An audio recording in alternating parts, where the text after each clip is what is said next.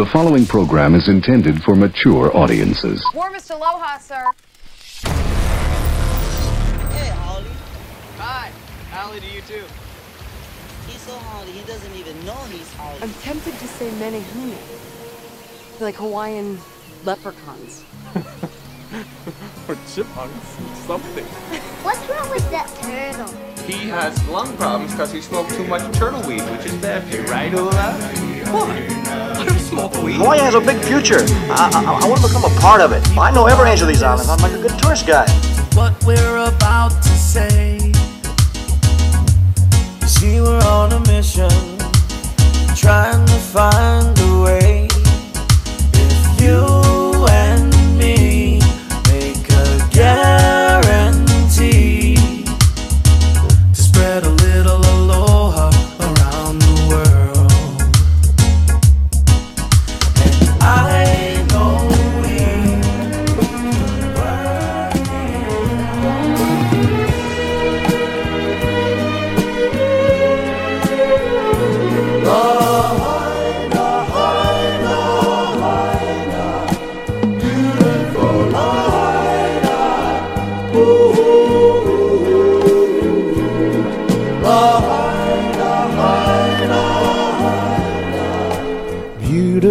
beautiful Lahaina,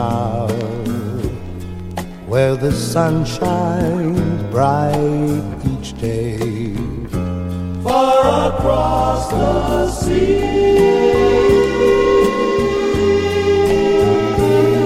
Lahaina, I remember youthful days fragrant blossoms everywhere. For you and for me.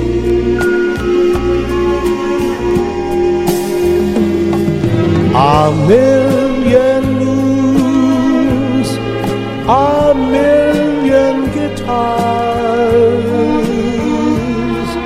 Oh,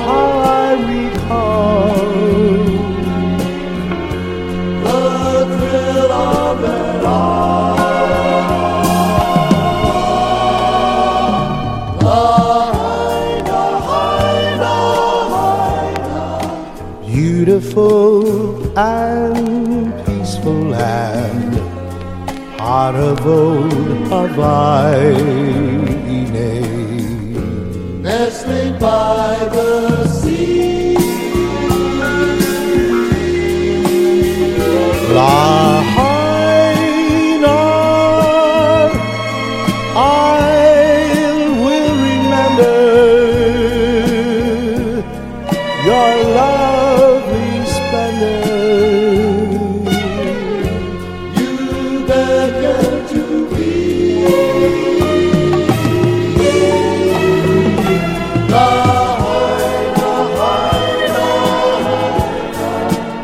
beautiful Lahaina, where the sun shines bright each day. Far across the sea, Lahaina, I remember youthful days fragrant blossoms everywhere.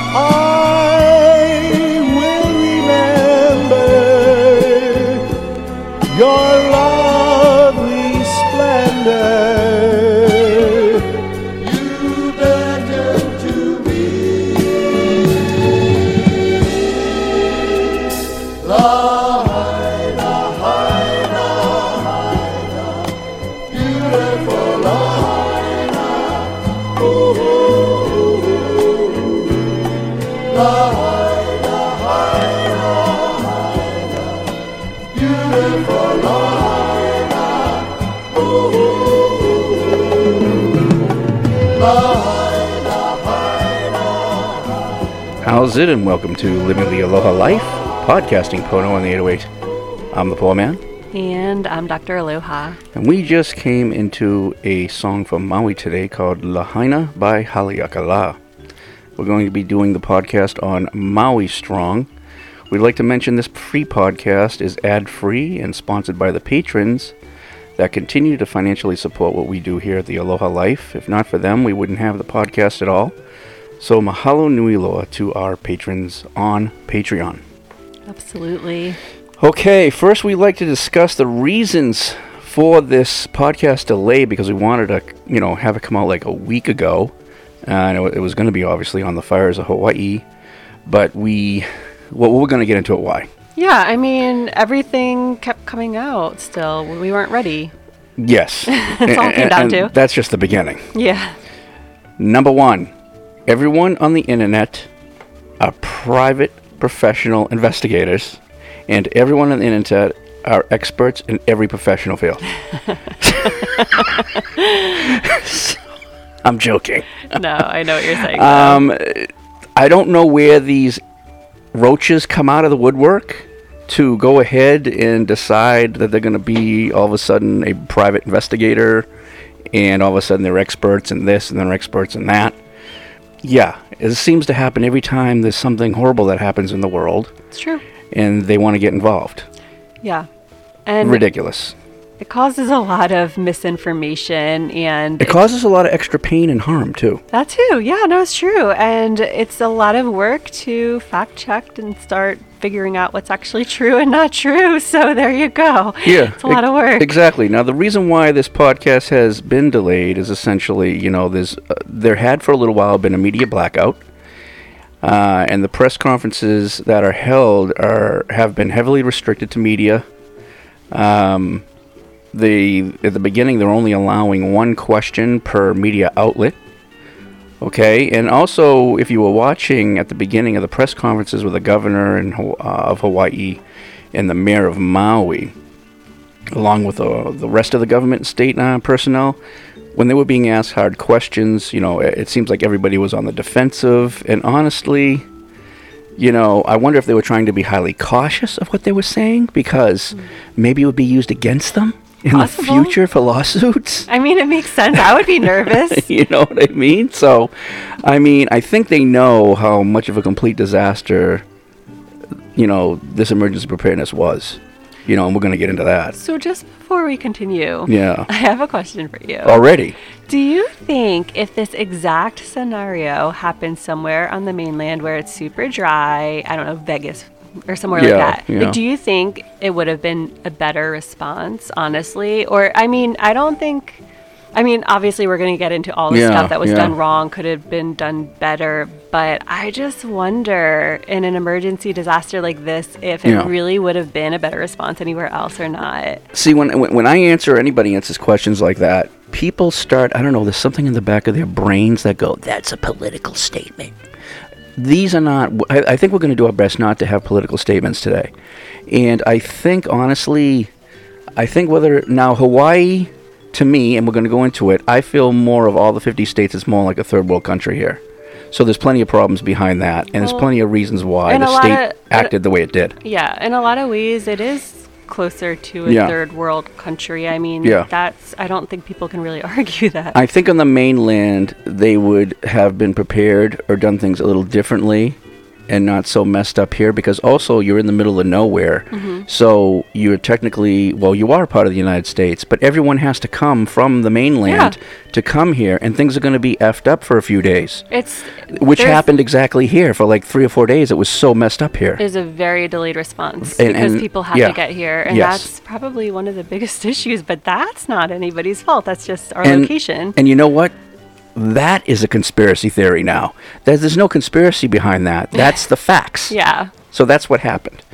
Okay, the other reason um, is because of the complete and utter nonsense of conspiracy theories as to how or why the Maui fires happened in the first place, and we needed to make sure we could debunk all those before we, we actually started this podcast because we want to go into this podcast fully informed. All right, give us a couple of the conspiracy theories. The theories from laser beams to building smart cities to getting rid of the local poor so the state can build mega mansions for the rich.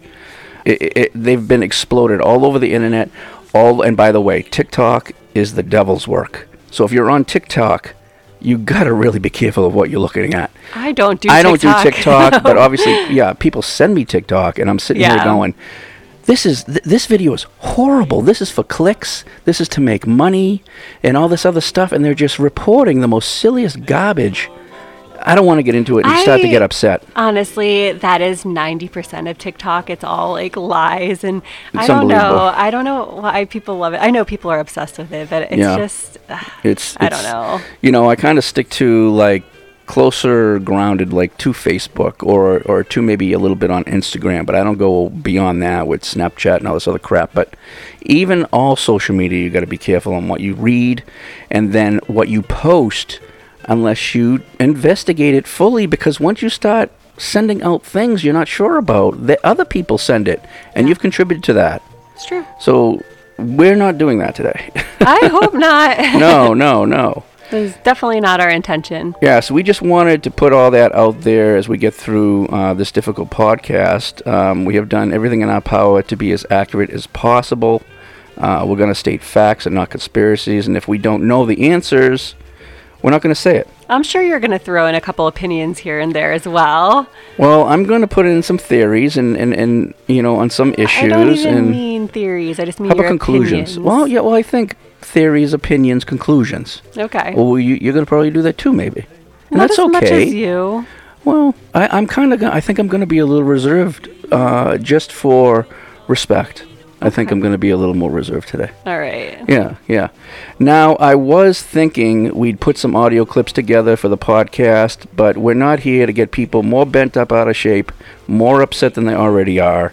And, you know, honestly, if you do look for them, and people are not, but if you look for them, for every anger and frustrated video, there's videos of love and kindness that have been given to Maui and that has been spread around Maui. The community has come together. Yes. They've been so strong, and I think it's always one of the silver linings when a disaster like this happens or a crisis of any sort to see that. It's the one beautiful part of it all is how the community comes together. even the people who have come here from the mainland, reporters that have sat down with Hawaiians, locals, Kanaka Maolis, all people from all over the world that live in Hawaii and have lived here for a while, everyone is saying, I've, we've never seen people like this. People have never been to Hawaii, and this is their first maybe time for a report. They, they, they're from the news and they come here for the first time in their lives, and they're greeted with just aloha. Absolutely. And, Yes. You know, I. A couple of my colleagues and friends and I volunteered to go over to Maui to help out in the schools as mental health practi- practitioners. Um, we never got the call yet, and at this point, I'm thinking we probably won't. We are still on the list, but regardless of that, we've been a part of, like, we had to go through some trainings in case, and then we've been a part of these calls at noon um, Mhm. the days we're available, and it's just like a um, state, like a government call, but it's like Mhm. um, for mental health providers. Yeah. And so we've been able to keep up with like what's going on through everything um, in terms of like the mental health that's being provided over there. And you know, it's really beautiful to hear what's happening over there. I mean, the community, the way it's coming together, and they're doing like these um, cultural gatherings. I mean, just really beautiful stuff. That's, I mean, there's boats coming from other islands, Molokai, Lanai, Oahu, and they're bringing over goods right up to the ocean, into the beaches, and getting it into the hands of the local people, you know, because there's been issues with FEMA Well, and Red let's Cross get into and that all that. that might be a little bit of a well, conspiracy as no, well. it's not conspiracy. it's not conspiracy as in the reason why is the first three or four days it was so messed up over there that it was the Hawaiians that stood up and stood in to take care of the situation as no, soon as and possible. I, I get it. Yeah. But anyway, I wasn't talking about that anyway. I was just talking about like they're just coming together and doing these like cultural practices to like lift their spirits Yeah, together. yeah. And I think it's really beautiful to see, you know, everything that they've been doing. no, the local people take care of the local people. they do, and it's really It's amazing. It's a beautiful thing. Yeah. Okay, so this is where we stand uh, as of today. We have 2,200 structures destroyed. 80%, 80% of those structures are local homes, the rest are small businesses. 92% of Lahaina has been covered and checked with cadaver dogs. 115 bodies found so far. 49 49 of those bodies have been identified.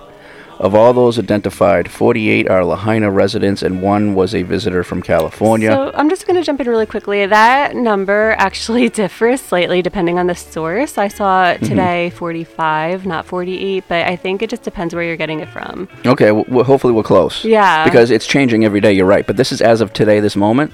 Yeah. Okay. Only 104 DNA samples have been collected for identification. Now, before we went on the air today, yesterday we still had 1,050 people missing.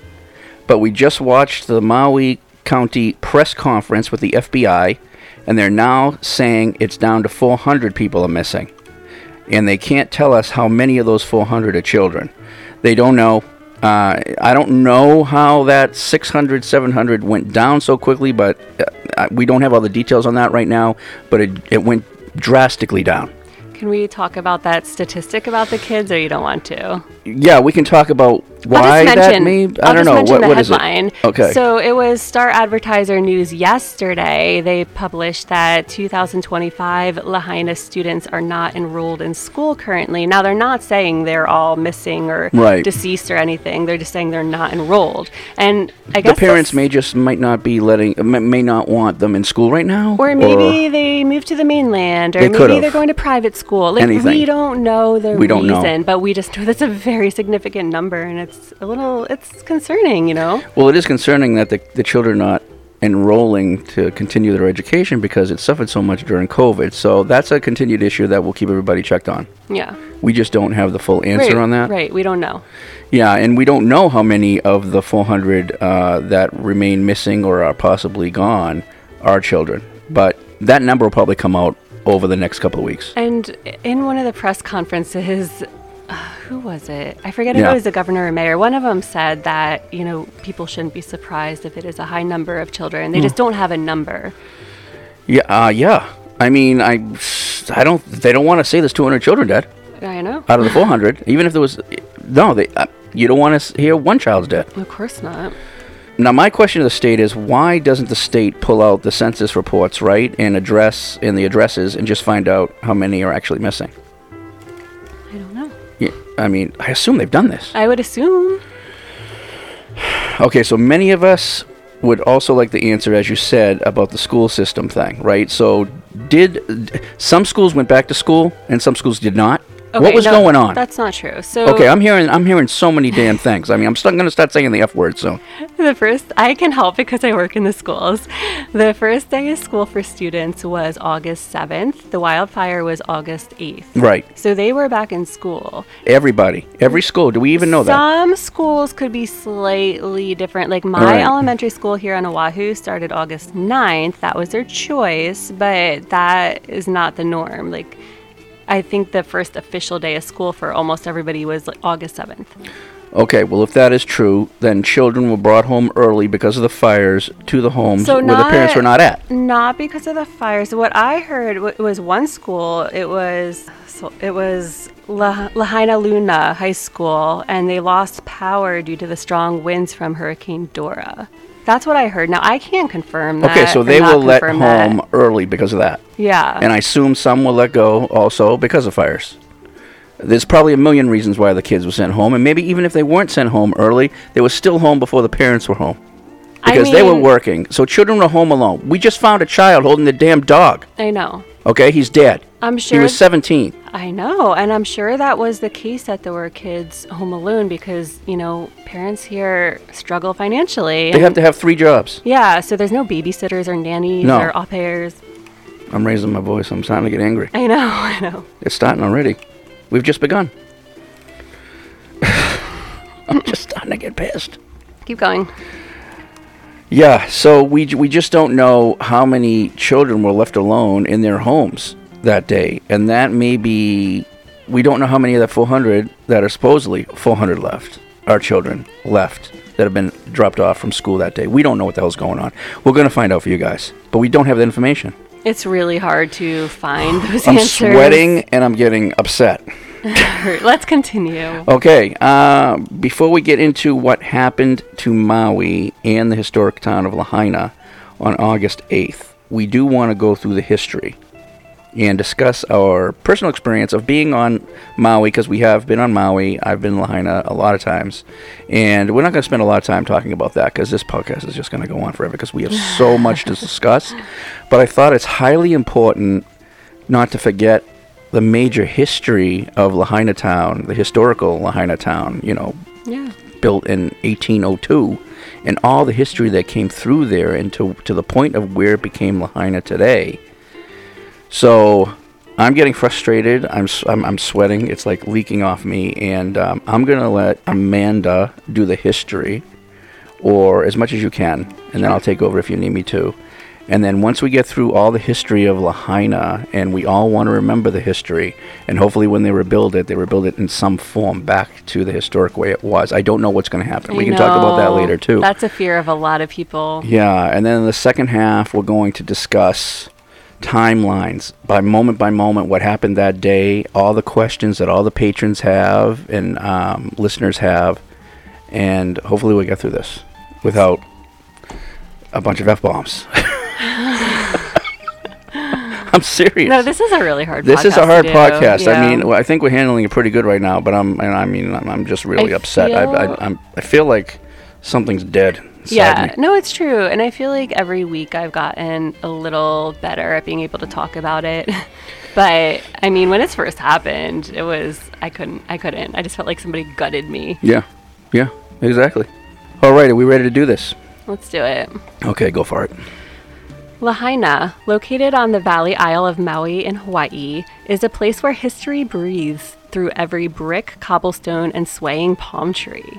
This charming town was more than just a picturesque tourist destination, but also a home for many of the local residents and native Hawaiians. Also, I just want to add in there, it's um, there's a very high Filipino population living course. in Lahaina. I mean, very high, like one of the highest areas. yeah. yeah. So that should be in, in here too. I mean, something that we talk about sometimes about the Filipino community, but they're very large with, eh, you know, around through the entire Hawaiian Islands. But especially Lahaina and Maui. yes, Yeah. but if it wasn't Hawaiians here, this would be the Filipino Islands. No, I just I think they deserve a mention. because, Absolutely, Yeah. I agree. It's a living testament to the cultural, economic, and social evolution of Hawaii. From its ancient Hawaiian roots to its bustling whaling days to its transformation into a modern tourist hub, Lahaina's history was a captivating journey that had spanned centuries. Hmm. Long before Lahaina became a bustling town, it was known as Lele, a place where Hawaiian culture thrived amidst the natural beauty of the island.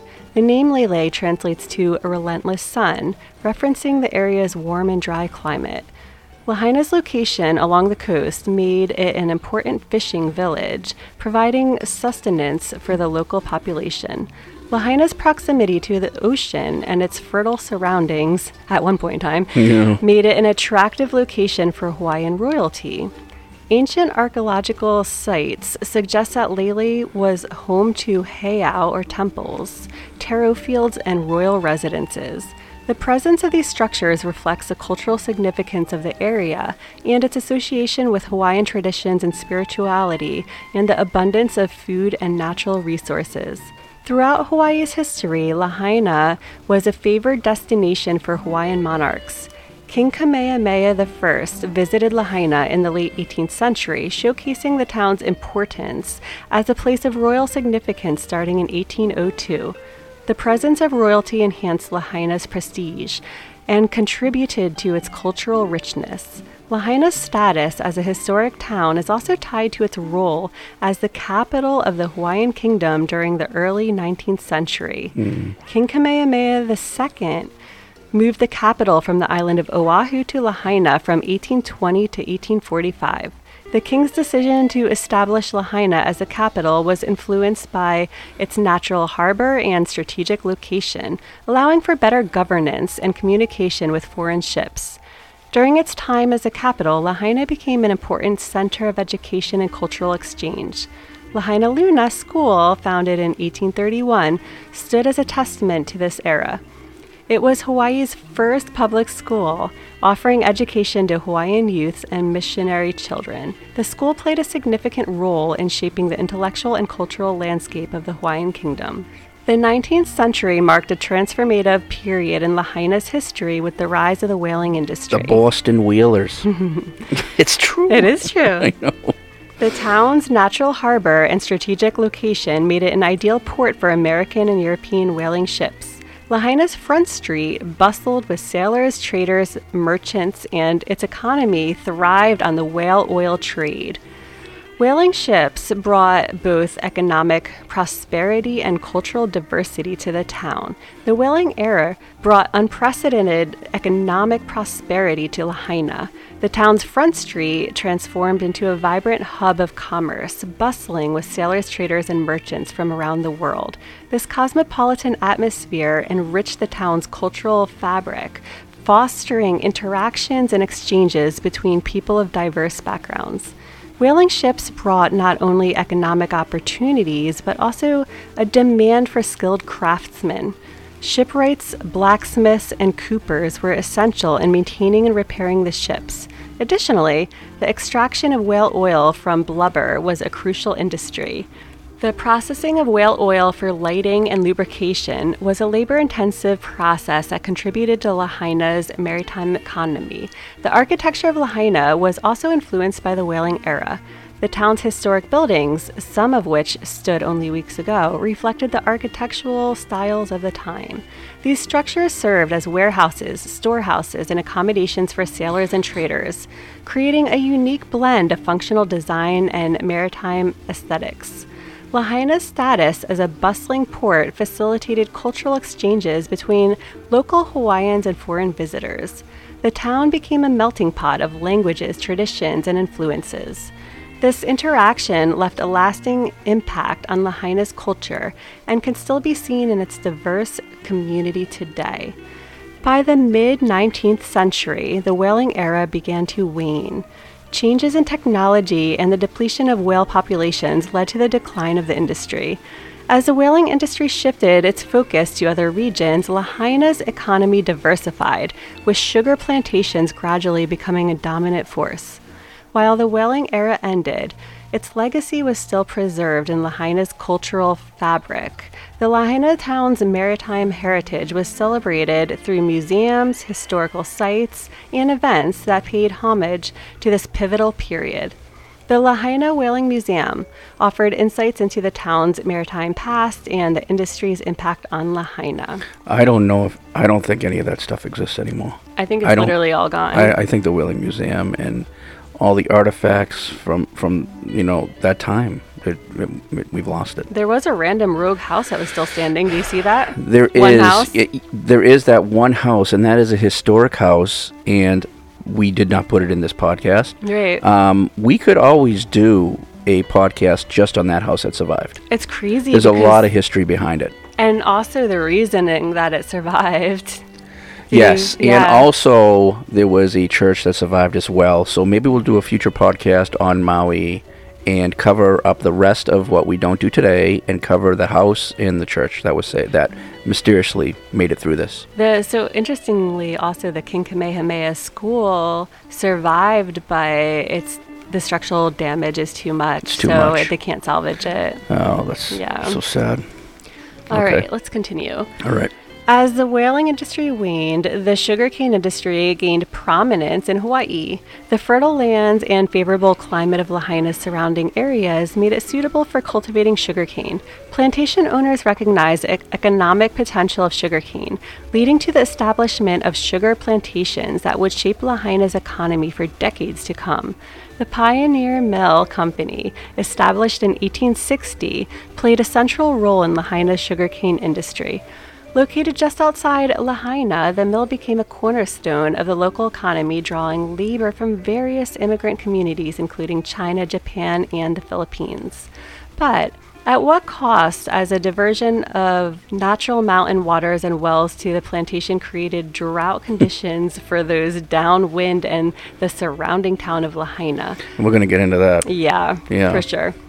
The influx of immigrant laborers is what brought cultural diversity to the town. The sugar plantations brought groups of people to Lahaina, each contributing to the town's cultural tapestry. Immigrants brought their languages, traditions, and customs, creating a multicultural community. The influence of these immigrant groups can still be seen in Lahaina's cultural landscape and the blending of various culinary and artistic traditions. The sugarcane industry reshaped Lahaina's economic landscape, but at what cost as we look back? Plantation operations required heavy infrastructure, such as railroads, water diversion for irrigation systems, and processing facilities. Mm.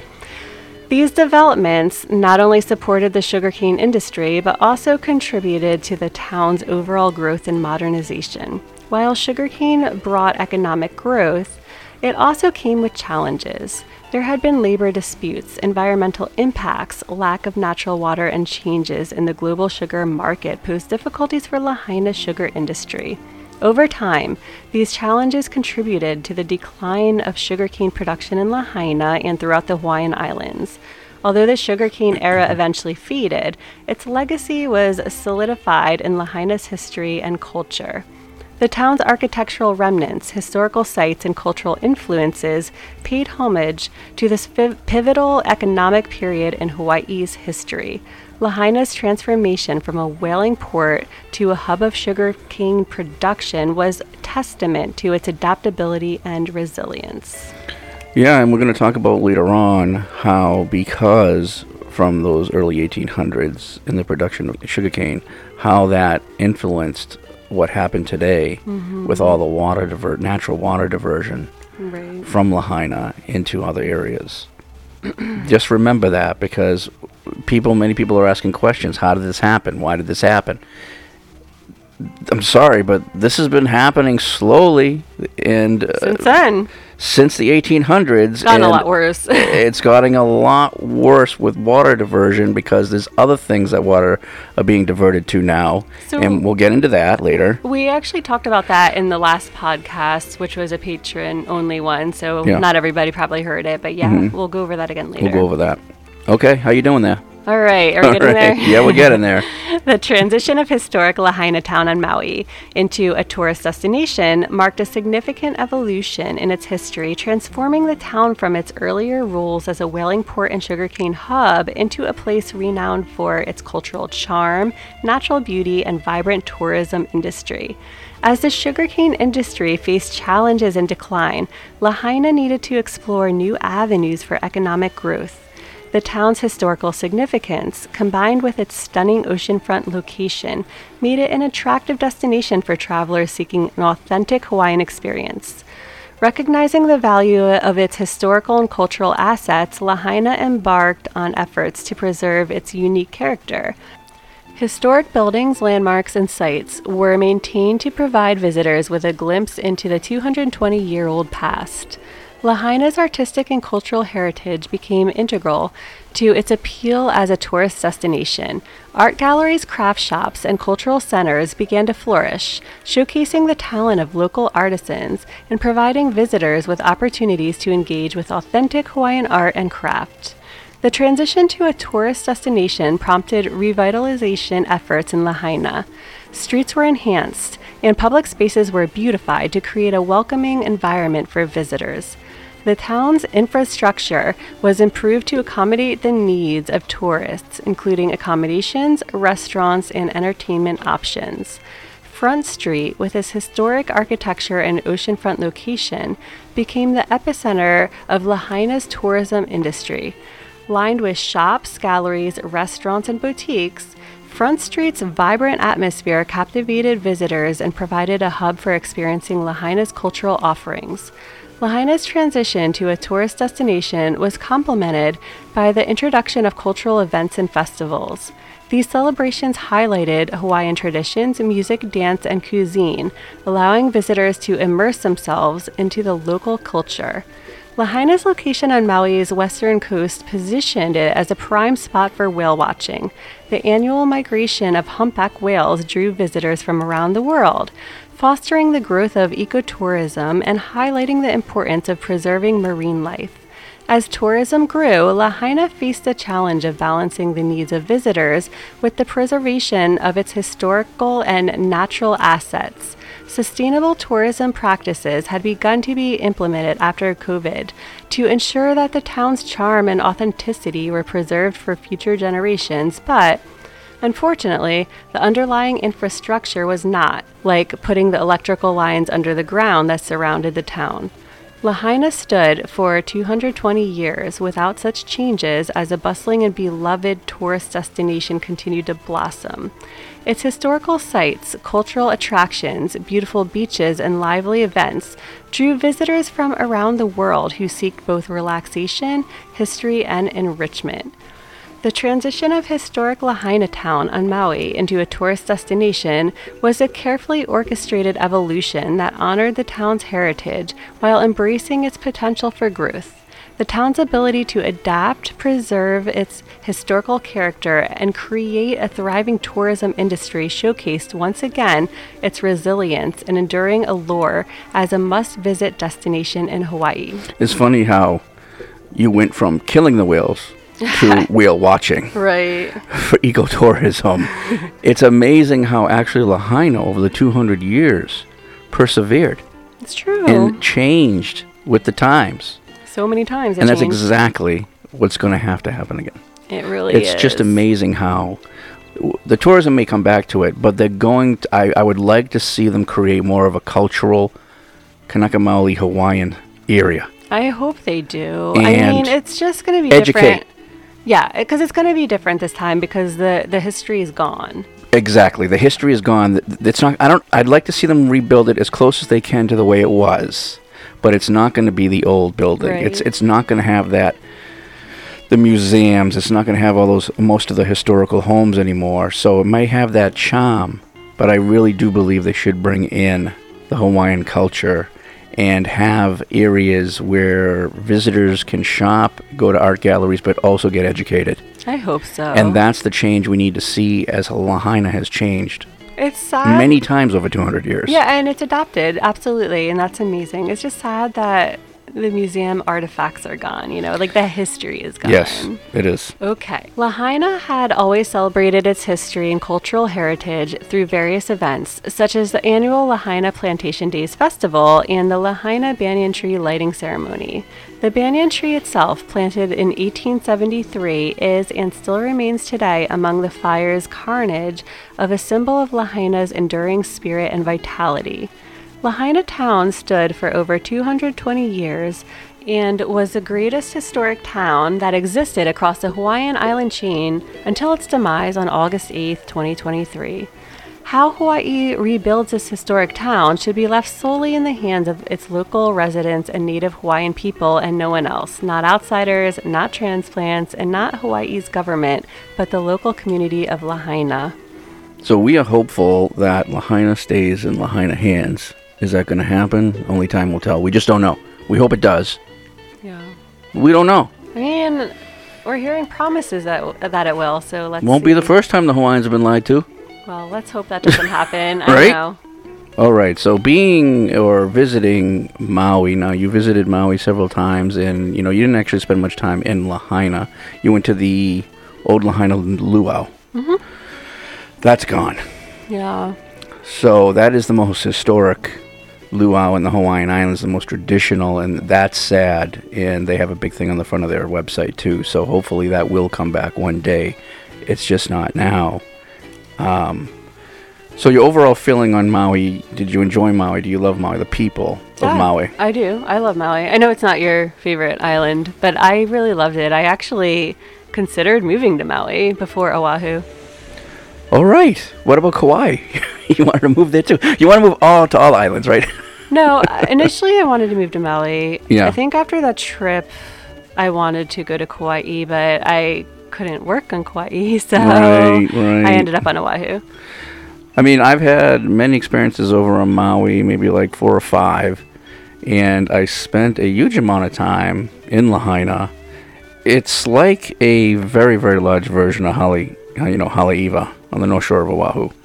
It's it's huge. I mean, well, except everything's like together. All the houses and businesses and stores are all like together. They're not Yeah. separated like it's like Haleiwa. it's like an old western.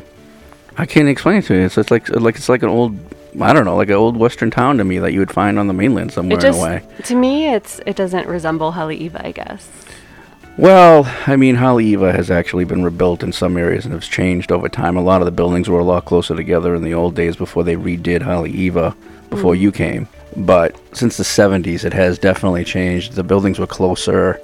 It's funny because the the way La, the way Haleiwa is now is more likely that it wouldn't burn down the same way Lahaina would because of that exact reason Agreed. but it was still historical that you could literally go into business, come out, and you enter the next business, or you enter the next restaurant, or you enter the next bar, or you enter the next, you know, gal art gallery. You know, it's just like one after another after another, and then, you know, somebody's home, and then somebody's house, and then this and that, and Yeah. it was just, I, I actually, you know, yes, going up to Haleakala, less, yes, the road to Hana, but I loved Lahaina town. I just loved how it was such a community. I it was love- such a community. I love that there was always huge crowds around the banyan tree Of too. I think that was really cool. I mean, what other town has that like at the real honest center of it?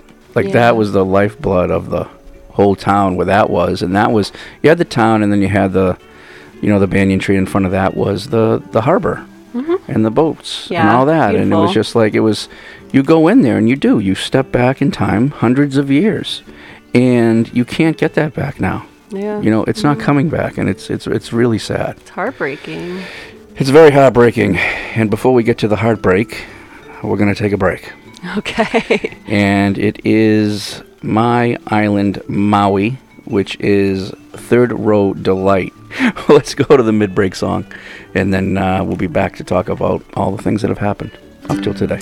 All right. All right.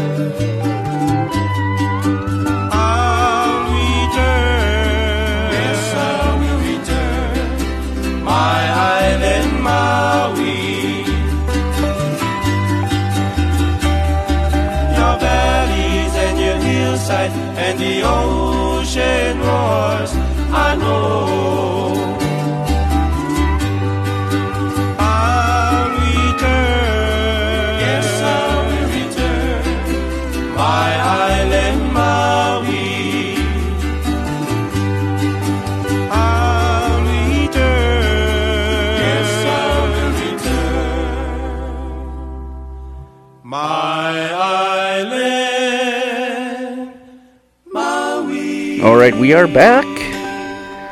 And we're going to get right into it to August 8th, 2023 So fires. This is going to be a timeline.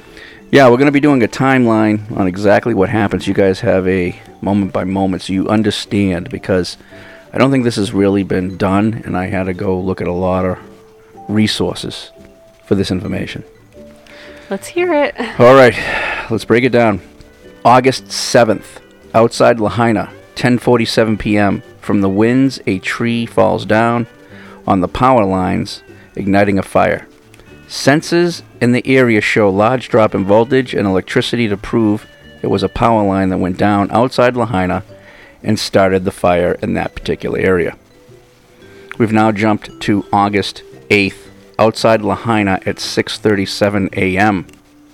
Man records trying to put out fires caused by more down power lines. Power lines. August 8th, outside Lahaina. Now it's only 6:54 a.m. Just a few minutes later, house video shows family attempting to put out wood fire from the fire the night before that started at 10:47 p.m. from down power lines.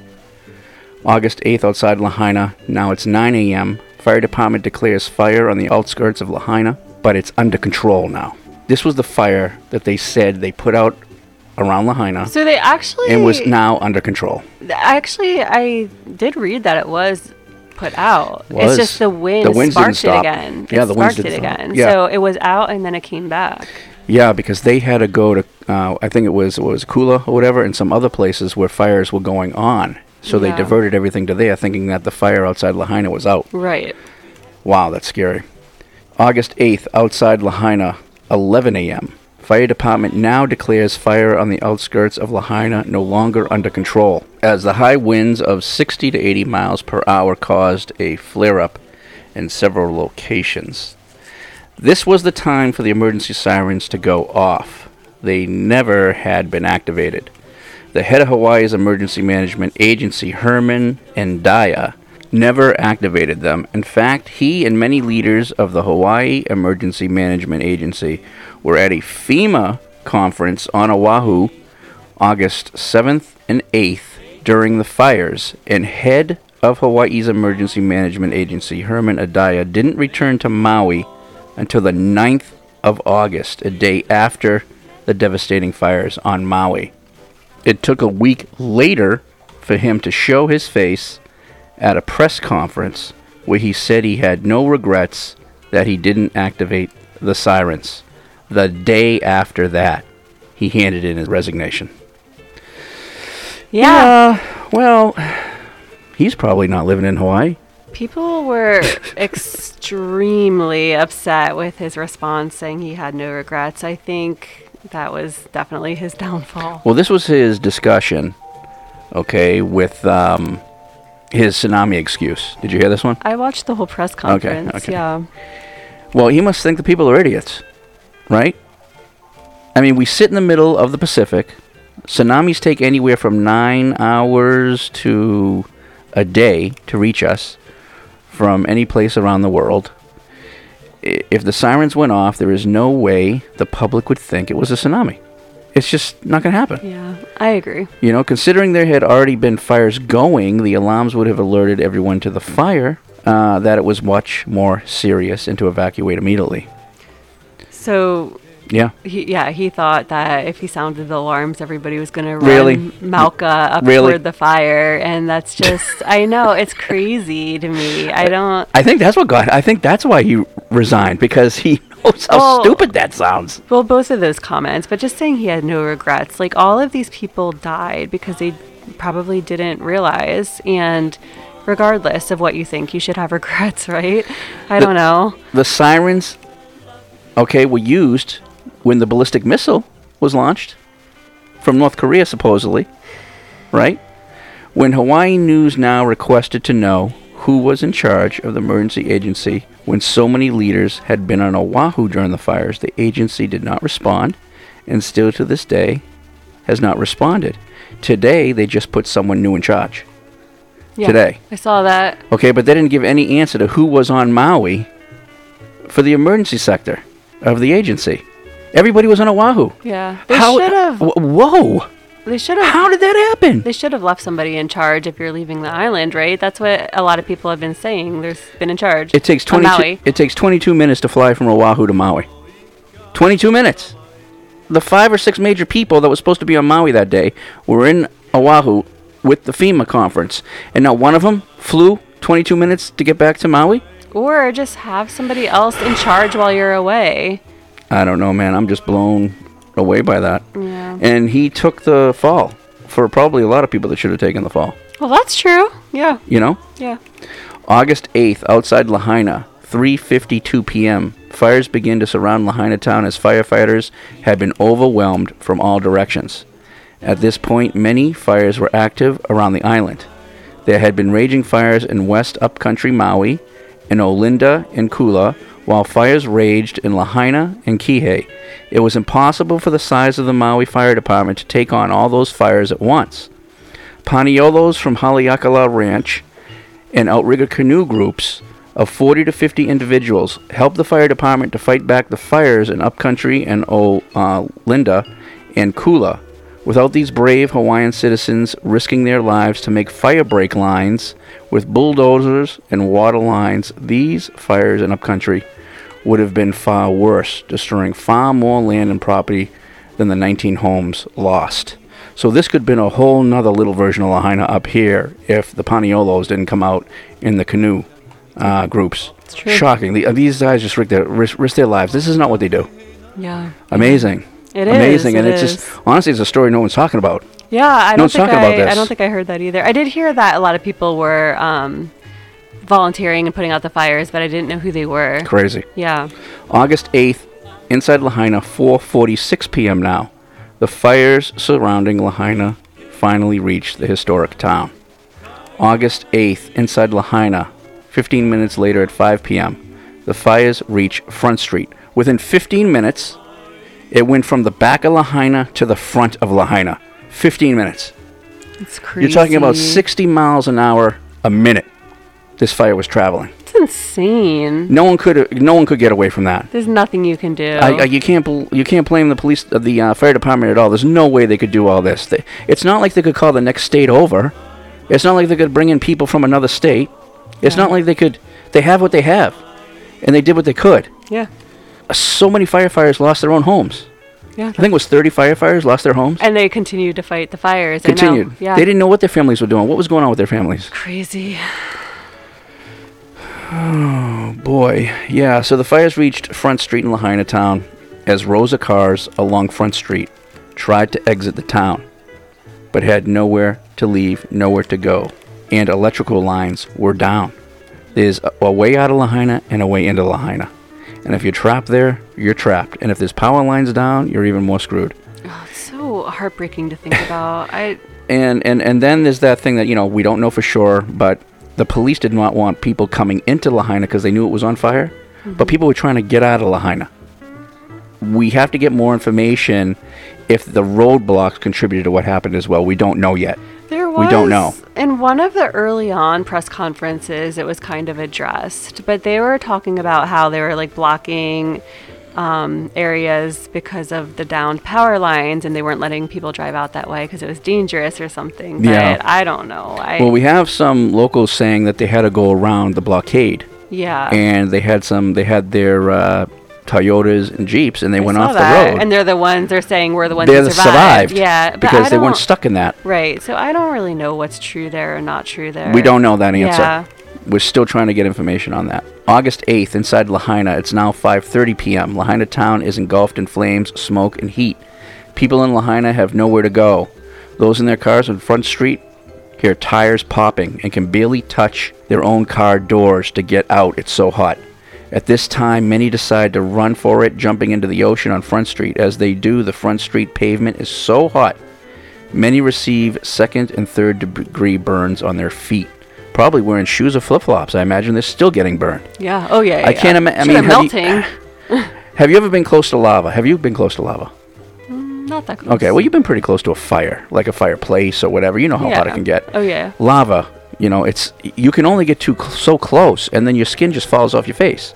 I mean, I cannot imagine it. W- it was just like an instinct. Jump in the ocean. We have no other choice. Yeah. That's the end of it. Well, it's true. They probably didn't have another choice. No, that that's what that that's what their option was. Mhm. August eighth, inside Lahaina. It's now five fifty nine p.m. The hundreds who jumped into the ocean are either clinging for life on the rock wall or clinging to debris further out in the ocean. Many others have already drowned. Now, I don't know the full reports on how many bodies were found, and I don't want to get into it because that's not the stuff we want to do on this podcast. But something went on there. People drowned. I don't know how many bodies have been found since I then. Also heard that, like, yes, people were drowning, but also they were dying from the smoke inhalation Yes, while they were in the water. Yeah. They were suffocating and. The flames were so powerful from the winds that even the boats on the docks were on fire because that's how far the flames were going with the wind. So if you were at the docks or Yeah. you were right in the water there, you were getting the smoke and the flames. Oh, the flames were. You had to go out. The flames were getting them. yeah, Yeah, yeah. You, you had to go Blowing further out to where you couldn't feel bottom. And that's probably why some of them ended up drowning because they, they had to just sis, unless if unless they had something to float on. Well, nobody's gonna have time to find something to I- float I- on. debris, so, debris, yeah. Well, debris. that's true. That's I don't true. know. Other than that, I think some people were floating on debris.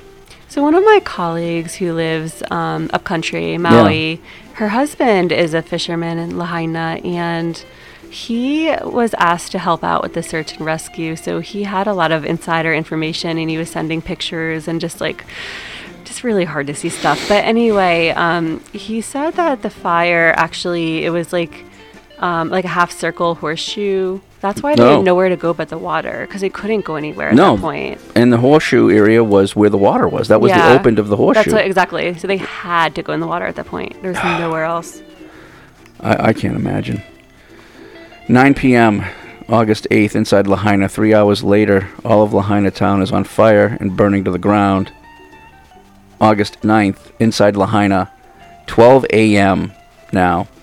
Eight captains and their civilian ships arrive in the Lahaina, Lahaina harbor to start rescuing those clinging to life off the coast of Front Street. Yeah, we're now on August 9th.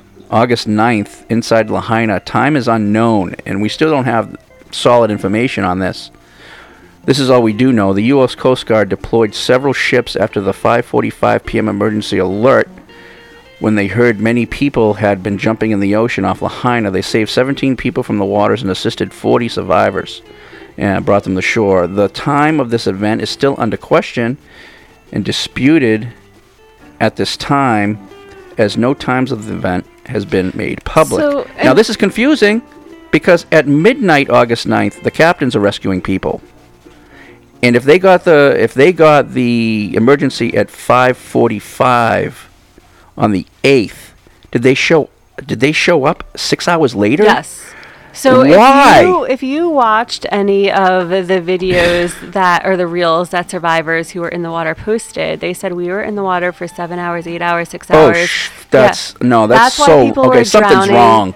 That's why people were drowning, and that's why people were dying of the smoke inhalation um, because it was so many hours before they got rescued. Okay, so I can understand if they were bringing a Coast Guard ship from Oahu. Okay, it takes hours, right? Yeah. But I swear, when I heard the interview with the Coast Guard, they deployed ships from a different Maui harbor. it would have only taken less. Uh, it would only taken an hour to get there. So that I'm very confused at this event. I don't know. I don't have the details. Right. I can't find the details. So that's why we don't have them, and and, and no one's answering us on this because.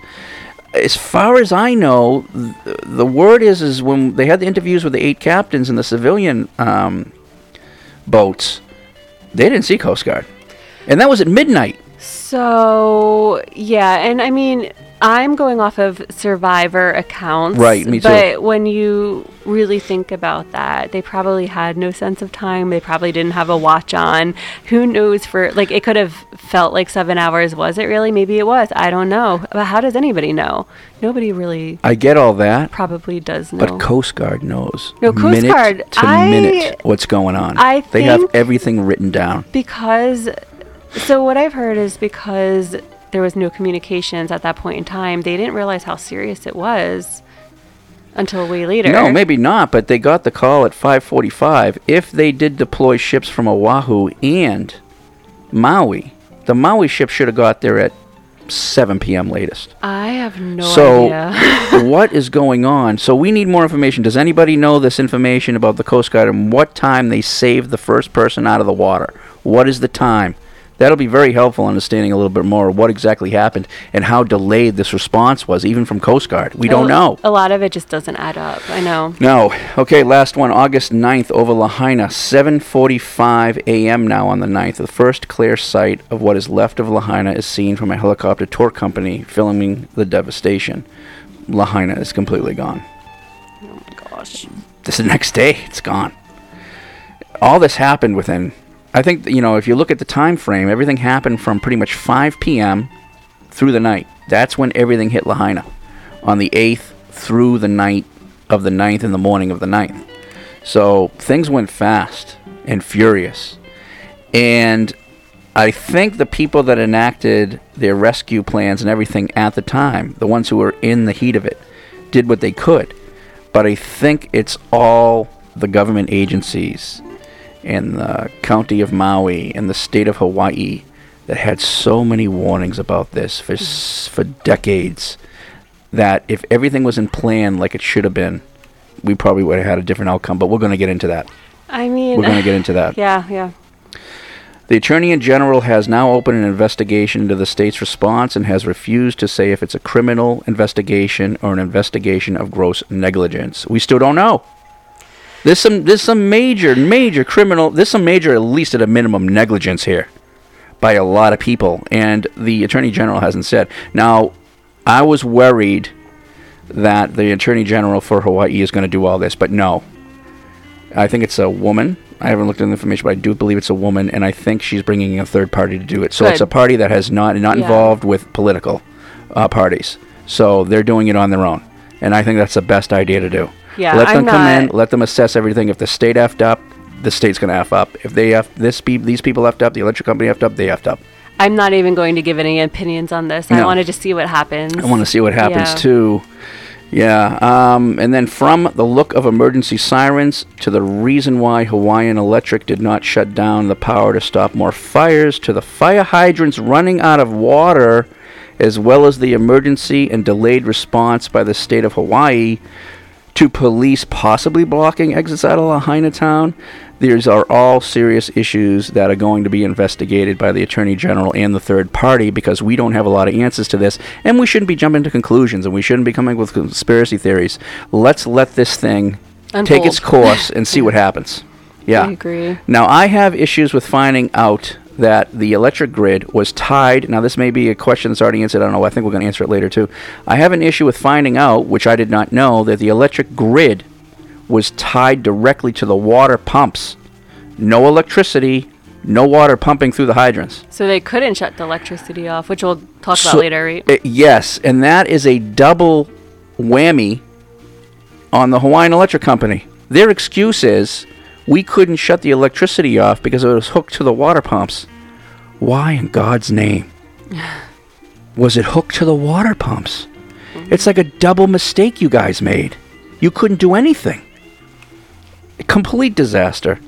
So it's with certainty. I mean, it's already coming out, considering the piling up of lawsuits against uh, the Hawaiian Electric Company, there's a good chance. Now, mind you, the Hawaiian Electric Company is the only electric company in Hawaii. If they collapse, if they file bankruptcy, we have no power grid That's anymore. what I have been thinking this whole time since the lawsuit Off grid, started. baby. We're going off grid. No, seriously. since this lawsuit started, I'm like, okay, but what's the backup plan? there is no backup plan. I know, I know. we, we, we, we lose our electricity. That's what the backup plan is. I mean, so essentially, what, what I think is going to happen is you can't let them fail. So someone's probably going to come in and buy them out. They're going to. Oh, so they're probably. But this is even worse news. They're to file bankruptcy. Someone. I'm gonna. I, I- have to swear almost. I like. I feel I have to swear. Once again, the mainland giant companies are going to come in. oh, right. They're going to buy out Hawaiian Electric and they're going to take it over, rebuild it, and they're just going to keep doing the same crap. I hope that doesn't happen, but there's no other way. When we look at this, Hawaiian Electric is going to collapse. If you work for Hawaiian Electric, if you have a 401k or whatever this, if you have a retirement plan, No, my poor you, neighbor. you better figure some stuff out right now, my friends. You better Oh, start figuring. I'm sorry, I'm being serious. They no, bet I know my neighbor. everybody in Hawaiian Electric better start figuring things out right now. They better start thinking things out because I don't think it's going to exist anymore. And I don't know what happens to people's pensions when a company files bankruptcy. A lot of people are being hurt. A lot of people are going to be hurt from this across the Hawaiian chain. It's just not Maui that's going to be harmed from this. yeah. The biggest surprise is that Maui County just filed its own lawsuit against Hawaiian Electric, alleging gross negligence that the utilities company caused the Lahaina wildfires and failed to take appropriate actions. What action could they take? They eh, the mistakes were already made. I mean, what could they have done if they shut down the electricity? Then the, the water would have shut down. I mean, they had already made so many mistakes. Well, that's the There's thing. nothing you could do now. There's, there's nothing you could have done. The mistakes shouldn't have been made, is what Yeah, probably but- what they're saying, But right? do you understand Maui County just filed a lawsuit? Do you know why they just filed? Because they're trying to cover their own ass. They are because they know there's nothing the electric company could do. The Maui County a long time ago should have forced them to disconnect the electric from the pumps, and they should have forced them to put the lines under the ground a long time ago. This is just as much Hawaiian Electric's fault as it is Maui's, Maui County.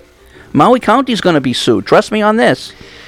I don't doubt it. I mean, This, they're the next one that Maui County and maybe up to the state itself is going to be sued. And then maybe all the islands will be looked at differently, and maybe we'll start getting all these. And by the way, that's the thing we're going to talk about a little bit later. Um, the power lines are not underground. The, the, major excuse for why power lines don't go under the ground is because of how much it costs, and it is very expensive. But I'll tell you, this stuff wouldn't happen. And this is going to cost way more than putting those lines under the ground like they should have. that's probably I mean, true too. they're going to be they're, uh, Hawaiian Electric because they wanted to save money and do what they did. Their company is going to be destroyed. Well, hey, what else you got? I'd like to mention something many are not, and this is highly disturbing and will make us all very angry.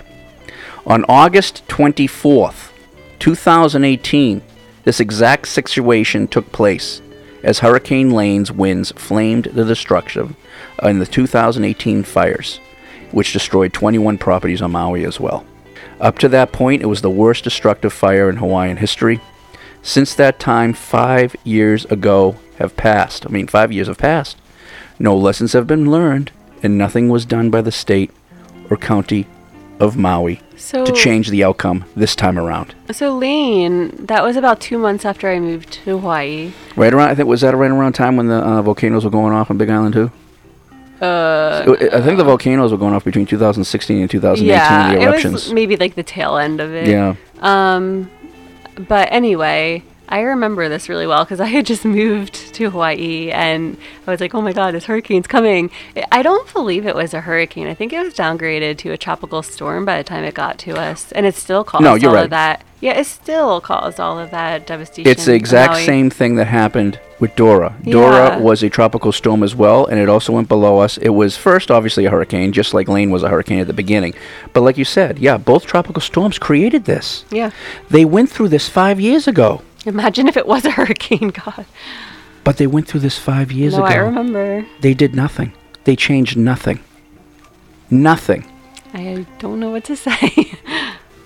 I'm, t- I'm saying the state of this, the county of Maui, the island of Maui, better lawyer up. Th- that's what I'm saying. They're gonna, the state of Hawaii is gonna be in trouble too. It's, it's just, it's, it's inevitable. This is what's gonna happen, and they're gonna have to learn the lessons the hard way. I don't know what's gonna happen to Hawaii in general. I don't know what's gonna happen to Maui in general. yeah. It's painful. Another major issue I have is FEMA and the SBA are offering low interest business loans to those who have lost their businesses. Let me repeat that. FEMA and SBA are offering low interest business loans to those who have lost everything. It's unacceptable. When it's 100% the state's fault, 100% the electric company's fault, they have been negligent, criminally negligent, they're the ones that should be paying FEMA and SBA for these loans to these businesses. The businesses should be paying nothing. These should be grants to these businesses. It's Yeah. it's it's No, no, no, embarrassing. it's disgraceful. They have nothing to do with what happened. And to imagine, oh, we got a low interest loan loan for you. You got to pay, you know, little interest on it. You shouldn't be paying nothing. You lost everything because of something that wasn't your fault. So whose fault it is is the ones that should be paying for it, and they should be grants to all these businesses.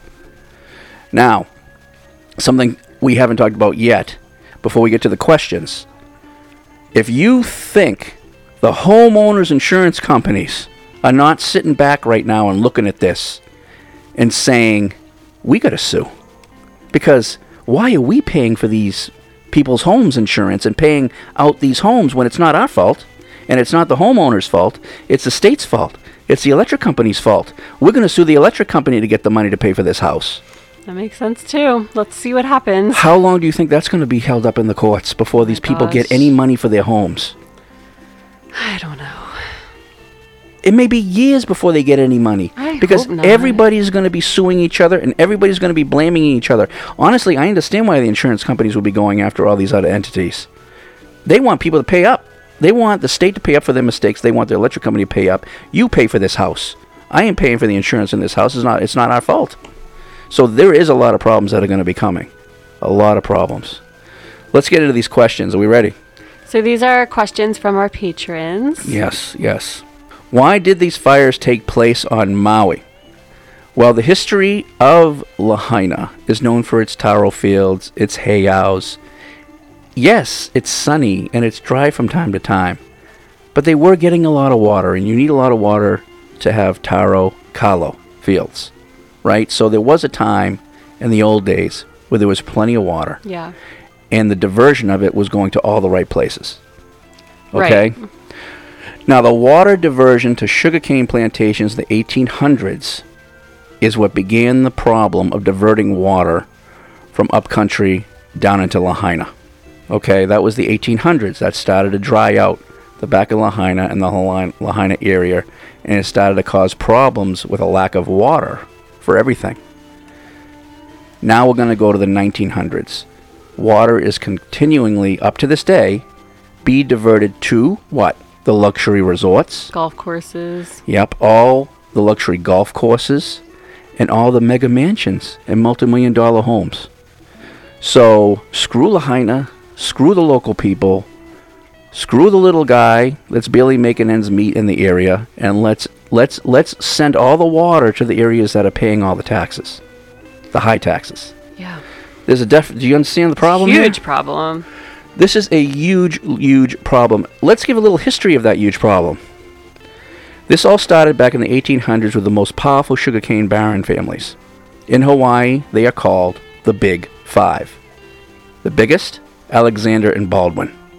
They pretty much control the water supply on Maui as it is.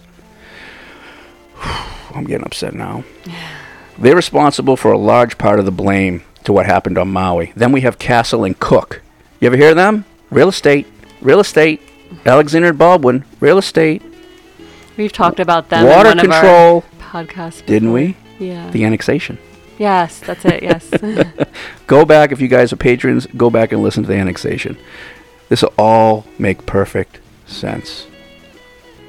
All right, then we have C. Brewer and Co. American Factors, now known as AMFAC, Theo H. Davies and Co. This is Hawaii's oligarchy, which was at the time led by the Attorney General of Hawaii, Edmund Persian Dole. Yes, Dole. These five families, along with the original Committee of Safety, totaling 13 families in all, helped overthrow the Hawaiian kingdom back in 1893, imprison the Queen, and take over Hawaii in 1898. These entities, still to this day, are still controlling Hawaii, its land, its water supply, its people. It's wild, isn't it? It's just, it's effing infuriating. Yeah. Imagine how the Hawaiians feel. I can't. The Hawaiian Electric Company didn't shut down power during the high winds and never put lines underground like they were supposed to do years ago, Which we already talked about. which we discussed about. So we're just Yeah. those are the reasons why the why Yeah. the fires happened. Absolutely. Yeah. Did they use direct weapons on Maui? This is a big conspiracy theory. Absolutely not. This is probably one of the most craziest and harmful conspiracy theories that have, that we've ever seen spreading on social media. Now that we've said that, let's discuss direct energy weapons which exist. They are DEWs. Currently installed on several okay, destroyers, American destroyers. It's called Odin and is a part of a package of direct laser energy systems currently under development by Lockheed Martin as part of its high energy laser integrated optical dazzler and surveillance Helios program. Now, if you're obviously following up on military stuff, the military is designing laser guns. Yes, they are. They're designing laser guns, and actually they do have some one of the most highest class destroyers there are right now. What does that mean? If a missile's coming in, if a plane's coming in, if a drone's coming in, the laser pops out of the uh, destroyer. It fires a, a high energy beam light at whatever's going to attack them, and it blows up instantly. Instantly, like as soon as it, God. it's not like a missile that launches across the sky to hit the other missile. The laser is instant. So does this stuff exist? Yes is the U.S. government going to launch it straight up from the sky, which they can't have the possibility to do because there's no satellite with a laser on it, and just decide, oh yeah, I think we're just going to hit La- Lahaina for no, you know, just just for the hell of it, we're going to blow up Lahaina. That's the stupidest crap I've ever heard in my life. You know, and, and it's a shame that people are had been spreading that conspiracy theory around, and, and it's disgusting. That's yeah. I don't even know where these come from. I don't either. Is it true that Hawaii is trying to become the first state in the nation to run entirely on clean energy and build smart cities, towns, satellite cities? Yes, it is. This Yeah. is no joke. no, it's true. Hawaii would love to be the first all green renewable city, but that has nothing, you know, but that's nothing new. It's not it's, it's not something that we haven't heard of. If you've lived here long enough, it, this is something they've been wanting to do for a long time. It's not con- some conspiracy. They've been wanting to do this since 2008. They made a pledge, and it was released under the Clean Energy Initiative, which aimed Hawaii to be 100% green and smart by 2045. It's there. We already knew this. It's not like they just thought about it last year and said, oh, hey, let's just become smart all of a sudden. You know, you don't need to burn a place down or, or kill a thousand people and displace tens of thousands to go green or smart. Th- that makes no sense. It just makes absolutely no sense. Now, in some cases, people don't even understand what a satellite or smart city is, so let's discuss that. Okay. It's the conversion of a city or town to electric power, 100% green renewables, solar and wind, and some or most of those smart cities being controlled by artificial intelligence or AI. It's part of the future. This is a Yeah. plan. I mean, it's this isn't the only state that wanted to do that. It's always it's been a goal for a long time. Yeah. we've all known this. Now they said there was a conference about this thing in Hawaii this year. Yes, there was. The Hawaii International Conference of System Sciences. Thousands of future ideas by researchers had been on display there. One of the ideas was smart cities on the islands. Considering Hawaii has been discussing these types of things over the last decade or more and slowly moving in that direction anyway, this isn't out of the ordinary or strange to have speakers at these conferences talking about becoming a green city or being a smart city or a satellite city. This is not a conspiracy theory, it's reality. We're going green. Where why are people twisting this crap? I don't. I This don't know. upsets me too. Because when you mix in bullshit conspiracy theories okay, in with real conspiracies like aliens that we do think may exist, it kind of hurts the real conspiracies. You know what I mean? That are real, I'm and it's just dumb. I guess I'm just confused about what the connection between smart cities and the I fire think is. okay, so I think what the, the conspiracy theorist is saying is the only way they can turn it into a smart city is just to burn it down and start. over. Oh, I didn't get that. Okay. Can you believe that? Yeah, that's a little. How stupid is that? You you could turn Lahaina into a smart city without burning it to the ground. Yeah. It's just stupid. Can the state of Hawaii decide what to do with Lahaina town and not the people of Lahaina? What do you think? Did you know about this? Yes. Yeah. No, I. I yes.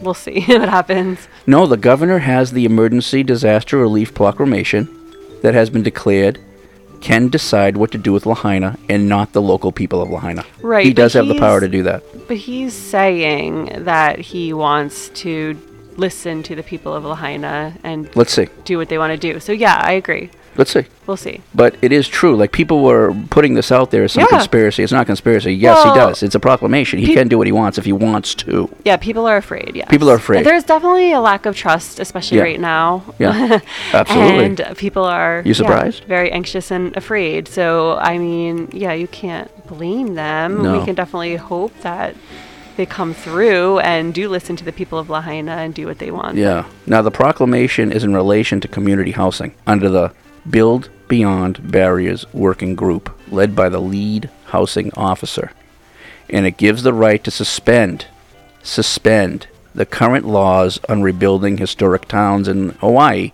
like Lahaina, which means that the rules and laws in place on putting buildings in Lahaina don't need to pass the historic permit code. This is section 127A13.3 HRS and the historic preservation rule and section chapter 6E HRS. What that means, now, I don't think Governor Green would live too long if he broke what he promised, but under this proclamation, he could build high rises in Lahaina because he really doesn't hope not. No, he uh, but because of the historic preservation rule in these sections, he they could they could sit in the office, they could all sit in a meeting room in Oahu and Honolulu and decide and never include the people of Lahaina. And Is he gonna do that? What people No. are afraid of? They're afraid Yes. of a new of Lahaina turning into a new Waikiki or something Yes. like that. And yeah, there's a lot of fear out there. So I want we wanted to answer that question because we're trying to get through these questions that people are concerned about, and the other ones are, are bull. They're conspiracy theories. Some people thought this was a conspiracy theory, but no, the, the governor does because he filed that proclamation. He can decide, and others can decide in Honolulu what to do with Lahaina. We don't want to see that. He he has promised he's not going to do that. And what a lot of people don't know and this is this is I'm not going conspiracy here, but this is very strange. It was signed in July Yeah. and it expires in September. I ain't joking. Does that Isn't that weird? It is. Cuz the event happened in August. Right before. Now can he extend it? Uh, we don't know, but it's good to September 15th cuz I looked up the dates. I think it was signed like July 27th, and it's good until September 15th. So this event happened while this thing was active. This proclamation, he signed it ahead of time. Wouldn't he have just like signed it a couple of weeks ago? I don't know. I'm not going to speculate. I'm not either, but I'm just we're just stating the facts. Why wasn't anyone alerted? You know, why weren't the residents alerted? Right? Hmm. Because all phones, cable, and internet communication had been down because of winds and fire. Yeah. It was a massive communication failure, the likes that have never been seen before. As for police, some had gone in to alert residents and business owners, but others blocked roadways to ensure no one entered the fire zone. Unfortunately, this may have caused casualties in itself, as no one could leave Lahaina, and it's clear many tried as rows of cars were just sitting in traffic when they were all burned. So, like before, we have to get to the bottom of this, but this is what happened. So, this is they. Some residents were alerted, and many were not because everything failed. The phones, the cable, the internet, Yeah. and the sirens did not There's go no off. siren, so yeah. That Can you imagine having no- nothing? No, that's what I. You wouldn't know It's what the hell is horrible. I going don't- on. I have no words. That is yeah. the one piece that I think upsets me more than anything. There could have been a fire at the back of Lahaina, and you could be on Front Street fishing in the harbor, and you hmm. wouldn't even know what's going on yet. If the sirens went off, at least they would have got something. They would have stopped fishing. They would have stopped yeah. fishing and looked around. Were the local people prepared for a disaster like this? Here in Hawaii, we have to prepare for every natural disaster possible, even blizzards in the higher elevation of Maui and Hawaii Island during winter months. We can tell everyone that the local population is always prepared for a natural disaster, and they know for the most part what to do, where to go. Unfortunately, I don't believe the state has ever been ready for an event like this, and I don't believe they ever figured out how to fully communicate on the ground with the local community how to deal with something like this. The issue in Hawaii is the third world country road system set up on many of the islands one way in, one way out, an electric grid that is third world country and falling apart. I mean, for God's sakes, half these, half of the uh, electric poles are termite infested. I'm not surprised more didn't fall down. It's true. That's I mean, really I- dangerous. Yeah. I could go on and on about this. Uh, Really quickly, remember? So the weekend after this first happened, we drove up to North Shore. Actually, we were driving home, and there were like these power lines just dangling above us on the road. Christ. Do you remember that? Those are everything from electrical lines to cable lines. Those have not been fixed since Lane hit us. It's just an Since l- example yeah. of how complacent, I guess, Com- this there's state enough there. is. Yeah, like we'll talk about complacency soon. Nothing gets fixed. No. That right there is a disaster waiting Absolutely. to happen. Absolutely. So it's just an example. There's electrical lines and, and power lines and cable lines and phone lines that are so messed up around this island. When you look up, if you just looked up at the lines, you would say, you'd, you, if you had to pick a country where you were living by just looking at the lines, you would definitely not think you're in the United States. Absolutely not in the United States. God knows where you would be. I have no idea, but it's not in the United States. So it's a disaster. It really is. Um, it wasn't the people that hadn't been prepared, it was the state and the people's trust in the state that contributed to the disaster. We, the people of Hawaii, they do and they don't trust. But many trust and love and keep showing aloha. And I don't want to tell them not to do that anymore. But how long can you can keep trusting someone to protect you that doesn't protect you? Do you know what I mean? Yeah, I don't know. You gotta protect yourself. I mean, I think that's what a lot of people are gonna start doing after these fires have gone through Maui. People are just gonna take start taking more responsibility for their own lives and, and, and just say, state's not there for me. State's not there for me. A lot of people in Kapolei here on Oahu are starting to freak out because of how dry it is over there right now after the wildfires on Maui. And I, yeah. Listen, There's just a lot of anxiety. The whole west side, if it was dry, yeah. do you what kind of response are they gonna have for the west side? No idea. I don't wanna know. It's every island, the west side, right? Yeah. It's not just. I mean, probably, yeah. You're Yeah. probably totally right. It's dry on uh, every west side. Why wasn't there any type of emergency plan for a fire? There was. There is. This was a complete and utter failure of an entire emergency system and the response to that emergency. That's that's all we can say about that. Of course, there was a plan. There's always a plan for fires, tsunamis, uh, hurricanes. It's just complete failure Maybe of that plan. it would have been slightly different if the emergency personnel weren't all in Oahu. I don't know. Who knows? That's also bringing up as a conspiracy theory. FEMA, they're all over there with FEMA. But what about FEMA? Uh, They're all at the conference with FEMA. Oh. while the fire's happening. oh, FEMA's not even here yet. FEMA's not even here yet, but they're at a conference with them. See, No, that's I, no, I get it. It is coincidence. It is coincidence. But I think people put coincidences into conspiracies, and they shouldn't do that. But isn't that interesting, though? It is It is interesting, interesting, but right? I don't- yeah. No, I don't believe it either. But it, it it's interesting. Why was the water shut off? The water was not shut off. I don't know. I don't know who's, who came up with this question. The, I don't know, who, and I don't know where you heard that from. But the water was not shut off. The water system in Lahaina failed and collapsed. As the firefighters continued to use water and the fire hydrants, the water supply started to run dry, and it collapsed. Lahaina town simply did not have an adequate water supply to deal with the once in a lifetime perfect storm of fire and winds. across the island. Lahaina already had a water problem. This just proves how bad it truly is. That's what happened. It's really bad. That's what happened. Why was there no land management? There is. The DLNR, the Department of Land and Natural Resources, manages the land for the state.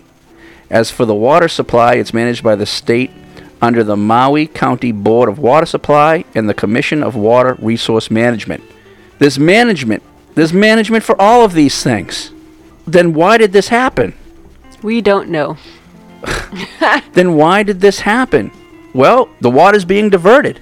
Someone's getting money. More money in taxes go to the rich places. It's all about tourism. Okay, so it's all about tourism. The Department of Land and Natural Resources, they know upcountry is dry. Why didn't they do a controlled burn? Get that out of there so it doesn't cause a fire in the future. There was burns upcountry, but the Lahaina fire itself, we really do believe that that's what it's coming out to be. Is multiple reasons uh, we believe that the county of Maui is responsible, but the Hawaiian Electric Company is responsible for many reasons. You know, The old controlled, lines. The controlled burn is um, something one of our patrons wrote about Yeah. on our Facebook group page. Right. Did we cut that out? We should apologize to you if your question didn't Ye- make the cut because this, we did couldn't. a lot, man. We couldn't include no, we them couldn't all. include all of them. Yeah. No, no. Um, but we kind of just discussed that they should have done a controlled burn. Yeah. And the Paniolos with their bulldozers opened an area of flat land where the, the fires couldn't cross. So that's what they were doing. Okay. So they were doing not a controlled burn, but just getting getting um, soil up so there wasn't anything to burn. Yeah. So they were doing pretty much what I guess the DLNR could have done. So DLNR failed. The Board of Water Supply failed. The Commission on Water Resources failed. There's a lot There's of failures everywhere. Yeah, a lot of failure. Why did Governor Green say the state is looking to buy the property instead of keeping it in the owner's hands? This was an early comment he made on like day one or two. And I think he sat back and he's thought about it a little better. But um, this may be as to put the land in a trust to ensure land is not sold or stolen by those outside Lahaina or by outside developers or real estate agents. Do we personally trust this reason given by Governor Green? Probably not, but let's see. So that This hasn't happened yet. Yeah, I, I'm not going to say probably not. I, I'm going to say I don't know. We don't um, know. I don't know, but I did watch that early press conference. Yeah. It was day one or two, I Yeah. forget, and he did. I think he was thinking off the cuff. He, well, I he didn't want the- It was when yeah. those leeches were coming and trying Yeah, to buy the land yeah. right after the fires. I mean, they were still happening, and that's when he started talking about this. and you know, I honestly, I, put a, I probably would have done the same thing. I don't want the land getting into uh, other people's hands. And I want it, yeah. it's exactly what he said. Yeah, and, and, So and I understand that. I, I kind of believe that. I believe it too. Yeah. Yeah, I believe it too. It's just that let's see because I don't know if he's actually enacted it, but honestly, I don't know. And another thing is, what happens if you had a small business? I'm just saying. What happens if you had a small business? It was destroyed. Y- your home burned down.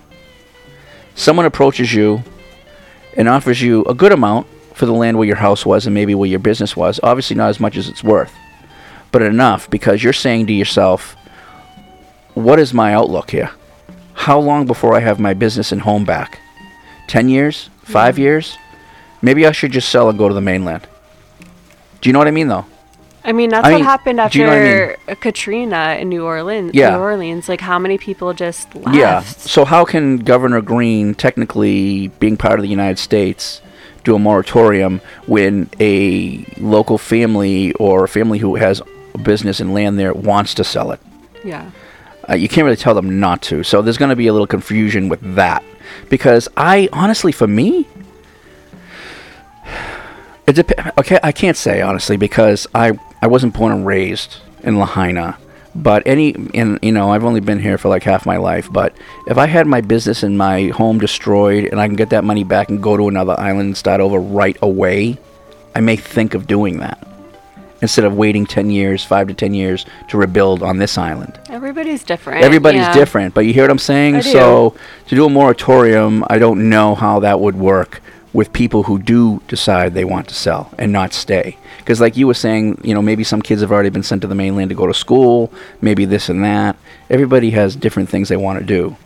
You know, it's, I, yeah. Yeah, I don't know. And he also said he was looking into it. He didn't Right. like promise it yes. was going to be done. yes. So. we don't know. Right. Is FEMA really confiscating supplies community members are bringing in to help? Okay, hear me out. Yes, they had been doing that in the first few days. Are they now? No. And Hawaiian community members are also finding ways by boat to bring in supplies to the community, and they're actually circumventing FEMA. FEMA brings a certain amount of stuff in. They need to keep. Tr- they're very anal about keeping track of everything they do, all the money they spend, all this other stuff. Uh, FEMA needs a lot more money now. They're asking for a bunch of more money, especially with after this disaster. They're going to need a lot more money from the federal government. But at the beginning, they they FEMA didn't understand what was going on. Well, we, what are these? Supp- Well, the community is different that's here. true, No, there was a bunch of supplies that were held back. We have So- videos of it. I don't know. Again, I don't know if that's what happened or didn't happen. I did see the videos, yes, but there's also a whole website dispelling these rumors that you can look up, and this one is a rumor included on there. Oh yeah. So if they said on the website that so something about allowing nonprofits to disperse the supplies, Yeah. where they're just kind of handing it over. So Mhm. it wasn't like they were confiscating it. According to them, they were just handing it over to somebody else to Mm. disperse. Right. Um, and they did say, however, that they encourage cash donations instead because it's Yeah. much easier to work with and much quicker. Maybe. Well, this was the question that that the patron asked. Maybe not confiscate. Maybe hold. Yeah. Okay. So that might be true. this was the question that because FEMA didn't know where these supplies were coming in because in the beginning, the first three to five days where FEMA was just getting there, they didn't un- they didn't have control of the situation. Local communities, local people from Molokai, Lanai were coming over on their boats and just bringing stuff to the shores to try to get it to people before FEMA got there. And also plane, they're coming. Planes, yeah. Planes are bringing stuff in. Yeah. So there were there was stuff coming from everywhere, and I think honestly it was probably a lot of chaos and it was chaos. it wasn't organized because it's a, um, This is a disaster. chaos question. Like, you can't organize a disaster, so who knows? This is a chaos question. it was just chaos at the time. Yeah. So FEMA didn't know what was going on. Probably the Red Cross didn't know what was going on. Food Bank didn't know what was going on. Uh, probably no one knew what was going on. And they were just trying to. Hawaiian people are on shit. They're like, boom, they're on it. And they're going to bring stuff to the people. Yeah, they're just going to do what they have to do. They didn't want to hear what was going on. They didn't want to deal with any signing paperwork or doing any of this crap. They're like, Right. this is Hawaii. This is who I am. I'm bringing it to my people. That's the end of it. Somebody needs medication. Somebody I'm going to bring a medication. Yes. That's yeah. That's the way Hawaii is. Yeah, and Okay. I get it. Where are they going to house everyone who lost everything? Wait, so can I start with something before you say what you're going to say? Yeah, good. in one of the very first press conferences, like day one or two, they said that they had already, at that point, they had already set aside 500 resort hotel rooms for the displaced residents and another 500 for emergency workers and volunteers. And those rooms would be available to them free of charge for eight months. So that's like part of it. And then the part you're going to say next is really amazing. I heard that they've increased the time of eight months. good. I've Well, heard it's up to two years now. That's good because this is, like I said, this is day one or two after it happened. This is good stuff. Yeah. Yeah, this is good stuff, and this is even more better stuff. Yeah, the next one that you're going to talk about is really awesome, and I heard this. Because this is more sustainable and it can last longer until permanent housing. So there are many amazing tiny home companies, nonprofits and either other countries sending tiny homes to Maui. In fact, many fabricated tiny homes are being put up as we speak, which are 100% off grid. Love that. Love it. The, the um the outpouring of love from around the world and the mainland. How much money has been going to Maui Strong and the foundation? Uh, amazing. And we're going to talk about that before we end this uh, in a little bit.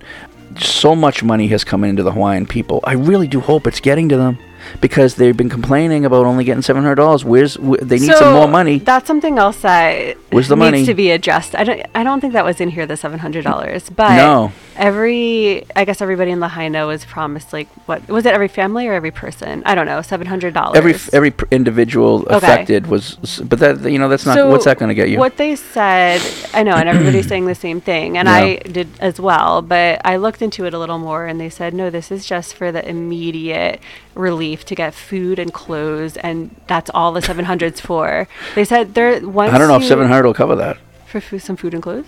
yeah, for I, a family. For like. Well, if you have a family, well, uh, when you say individuals, they're going on probably But, parents. but you're not listening. Yeah, it's yeah, for like a week or so. Yeah. And then that gives them the week to fill out the application. And once they fill out the application, that's when they're going to get allotted the like the FEMA a- FEMA application. Yes, and that's when they're supposed to get allotted more significant. You understand, Hawaiian people and the people here have been lied to so many times by the government and other No, I get it. They're scared They to don't wanna sign FEMA So, stuff. I saw that as well, and Yeah. I read up on that as well, and um, I wish they would because They can get a lot. That isn't. They can get a lot, But and they're that's worried. that- but they're worried that they're signing their lives away to something like they're going to owe all this back. And Right. Someone And has to talk to them. that website I was mentioning earlier. They don't have the internet. No, but what I'm saying, that website, it does dispel all of these rumors, and that is a rumor on there too, and it lists, it, it just explains it very explicitly how FEMA cannot do that to them. So I get it. They don't have the internet or whatever. Yeah. But if once they're like put into a hotel room or wherever they are, I hope that somebody does explain it to them because if they don't sign it. So I, I mean, personally, I know people who have had experience with FEMA, you know, living in Pennsylvania. Florida. No, living in Pennsylvania, we had Katrina. Hurricane Sandy that wiped out the Jersey Yeah, Shore and a lot of yeah. areas um, a few years before I came over to Hawaii. And one of my best friends, um, her dad's house was very affected in Toms River at the shore, and he had to go through that, and Yeah. I witnessed it. FEMA's not perfect, honestly. There's a lot of areas that they could improve on. A lot. I will admit that. But Bureaucracy is what it is. what I will say is that the money did come through. Yeah. Like that was real. But you do have to sign. I know, and I'm, I'm I'm sure they'll get some great things, but it's just if a Hawaiian or a local person sat down and talked to them Yeah. instead of No, I get it. someone from FEMA I from the mainland it. that don't connect with the local people. Have local people talking to local people.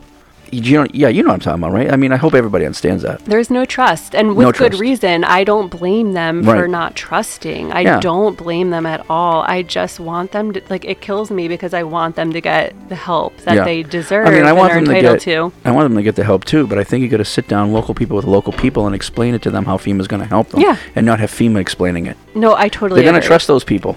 I totally agree. Okay. Why didn't they have fire and rescue as well as military choppers with water bombers to help put out the fires?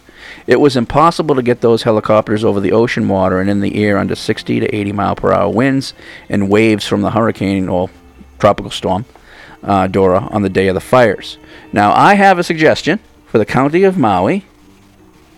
So, why not have a calm small lake pond filled with water located somewhere behind Lahaina so under similar conditions, perhaps that could be used under emergency conditions. If the water's not used one year, maybe you can let some of that out to go into the areas that need water. I love that idea. You know, why not do this? I mean, maybe the other islands could do this. If Kaneohe was burning, which it never would because it's so green, Mm-hmm. you could easily go over to Ho'omaluhia, and the choppers could go right into the right into the reservoir in the lake right there and pull the water. It's true. So right behind Lahaina, that would be great if they had like a pond or a small lake uh, that they would had an extra water supply, and if they maintained it, and if it's not needed, divert some of the water out to where it's needed. I don't know why this hasn't happened. I don't know why it wasn't done. Am I missing something? I don't know, but it makes sense to me. Yeah. Okay, I may sound naive here, but would they go as far as committing murder to build an AI city, smart city? Absolutely not. That's absurd. I think we've covered this. Yeah, this. we addressed that already. Absolutely not. No, they would never do that. But it's it's just people, just you know, it's like um, they're so distrustful. Well, we're, we're all distrustful of our government. Let's be honest. We are, and it's especially prevalent here in Hawaii. Hawaii. So, I mean, I, I don't judge any of these questions. No. What I don't understand is why it took them one week to answer where the head of the Maui Emergency Management Agency was at the night at the night of the Lahaina fires. If he was in Oahu at a FEMA event, why didn't they say that on day one or two? It's really fishy. See, when this is true, when It you put this stuff together and you start putting, oh, it was, you know, they went to see FEMA and FEMA's here now, making all this money, and and you're starting to put everything together, you could really go down the rabbit hole It's and you could really go, oh, I don't know about this. I'll tell you why. Because it was an embarrassment and disgrace. What was he going to say? No, he, he, He- probably should have come back immediately, and he didn't, right? So he's probably Well- embarrassed. Of course. Yeah. That's exactly why. Because it was already too late. He showed up the day before and then he disappeared for a week. He was probably hiding somewhere because he didn't know how he was going to do that first first press conference a week later, and it was a complete disaster when he did. He should have been fired. Now he he was now listen. I'm sure Listen. he was like. Do you feel like he was maybe kind of given a choice, like, or told to go? Uh, uh, Do you know why he was probably given a choice? Of course he was given a choice. Yeah. Why do you think he was given a choice? To hand in his papers It- so he can keep his retirement. Oh, like, I mean, know. hello. So yeah, they said, hey, you know what? Either you step down tomorrow, or we're we're firing you, and that's it for you. Yeah, so that's what happened. I guarantee you, that's what happened. Makes you know, sense, yeah. And um, the thing is, is that he wasn't the only one. There had been many others at the conference that should have been on Maui, but they haven't had to stand in front of a press conference and explain themselves like he did a horrible job doing. And honestly, I don't think anyone's ever going to see their faces. No, nobody'll ever know. No, the guy who took the fall was Herman Andaya, and that's it. And Herman Andaya is going to go down in history. that's for sure. That, that's the end of it. That's like the guy who went to go catch the ball at uh, Wrigley Field there with the Cubs. He screwed it up, man, and, and, and he had to, he had to leave. Chica- he had to leave Chicago, and this guy's probably going to have to leave Hawaii. I mean, I'm being honest. I don't know what's going to happen to him. I don't know. This was just a complete disaster, and and, and it should have never taken a week for him to come out and No, I- come in front of the of course people and do this. I mean, I've never seen such a thing. The head of the emergency a week later shows his face after all this. I've never heard of such a thing. Yeah. So, and it's interesting too because I don't know. I mean, I remember listening to the governor kind of like explain his rationale Yeah. after that press conference and kind of sounded like he was backing him up and supporting him. But then I saw another video clip. No, but then I saw another video I clip know where what he you're was like, say. I wish that the emergency sirens had sounded. So, I mean, it's just it's confusing. Did you did you actually see the close up on his face? Yeah. Because he's defending him on one uh, press conference. Well, because he probably felt like he had to defend him. I would they guess. listen. I'll tell you, I've never seen Hawaii, Hawaii's politicians and representatives go into such heavy defense mode in the first two or three days of this event. I've never seen them be so defensive and upset and angry at normal questions being asked, like what happened. Yeah. Well. because they were angry at the time, very emotional, but they also knew that this is a we effed up. Yeah. This is a disaster. All right, if you've been following us, following the podcast, then you know the issues I've had with the state, right? I mean, Yeah. yeah, of Hawaii, and, and and you know, with the podcast on Maui, it just comes to the fact that nothing's changed. Everything we have discussed comes down to the same issues I've had with the government here, and I was trying to find the right words, but I know it's complacency, corruption, and the lack of taking responsibility for the, for the failures while blaming others. Unfortunately for the souls who have lost their lives and the families who lost everything, these concerns finally caught up with the government leaders of the state, and there's no one else to blame but themselves. That's just the way it is. This- the it- whole situation is just heartbreaking. I can't even think of another word for it. I'm just. It's re- devastating. It's devastating. I can't imagine for the families losing that in Lahaina that have lost everything.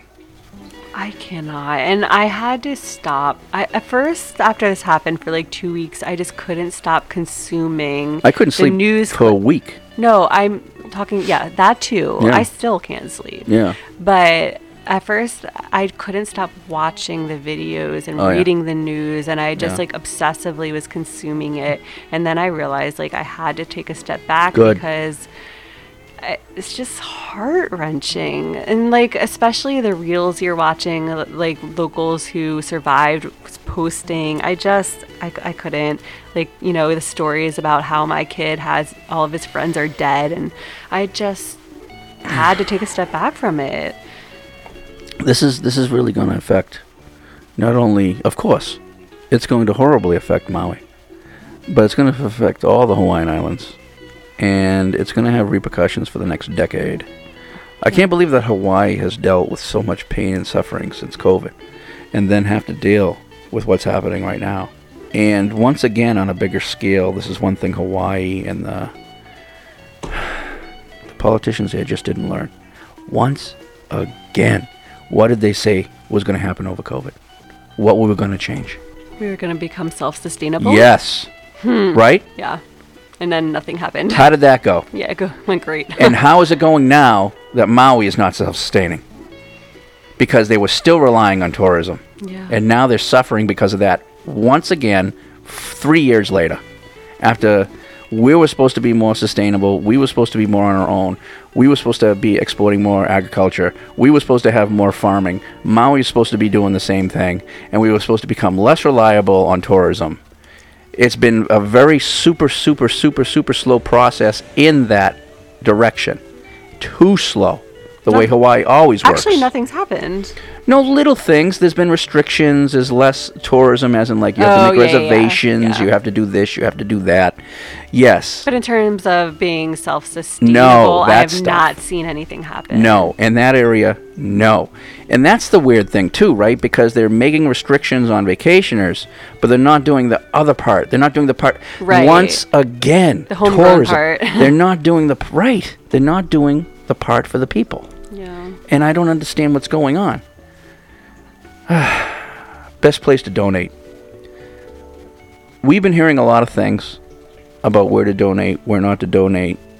We know one solid place that everybody can get, donate, Yeah. and that's Maui Strong, which is the Hawaii Community Foundation. So I think that are you going to link this in the show notes? Yeah, but I'm going to say the site right now. It's Hawaii Community Foundation.org slash Maui strong. And you can donate there. That's the best one to donate for sure. I just want to make a comment because Yeah. I, I know that I've seen people encouraging this. So I just want to say, please be very careful if donating by Venmo or PayPal because there are lots of scams going on. Of course. Don't. You're really discouraged from using any kind of like Venmo or PayPal or anything like that. Um, I know that a lot of people think that might be going directly to the individuals, and maybe for some it is, but there's so many scammers out there taking your money. Just please be careful with that. Right now, there's a lot of products on Facebook and Instagram and advertising saying, oh, Maui Strong shirts. And, and you know, they say this is how they word it, and it's, it's advertising all over Facebook. A percentage goes to this. What percentage? 2%? 1%? That's not even what I meant, though. No, this is a whole nother Okay. thing. This is a whole nother thing. This is advertising to make profits off Yeah. of the event. So they're selling their shirts. They're doing this. Now, Upside Down Aloha with Ed. That's a hundred hundred percent is going to the victims of Maui. Awesome. My nonprofit did the Yeah. same thing. We did a T-shirt, 100% Excellent. goes to them. Yeah. But just don't see a shirt on an ad on Facebook and say, "Oh, that shirt's beautiful. Let me donate." You don't know if one percent or less is going to the victims. So at least with this one, you do, and you can give it to the Maui Food Bank as, uh, as well, because people are going to need a lot of food. Lastly, let's talk about this.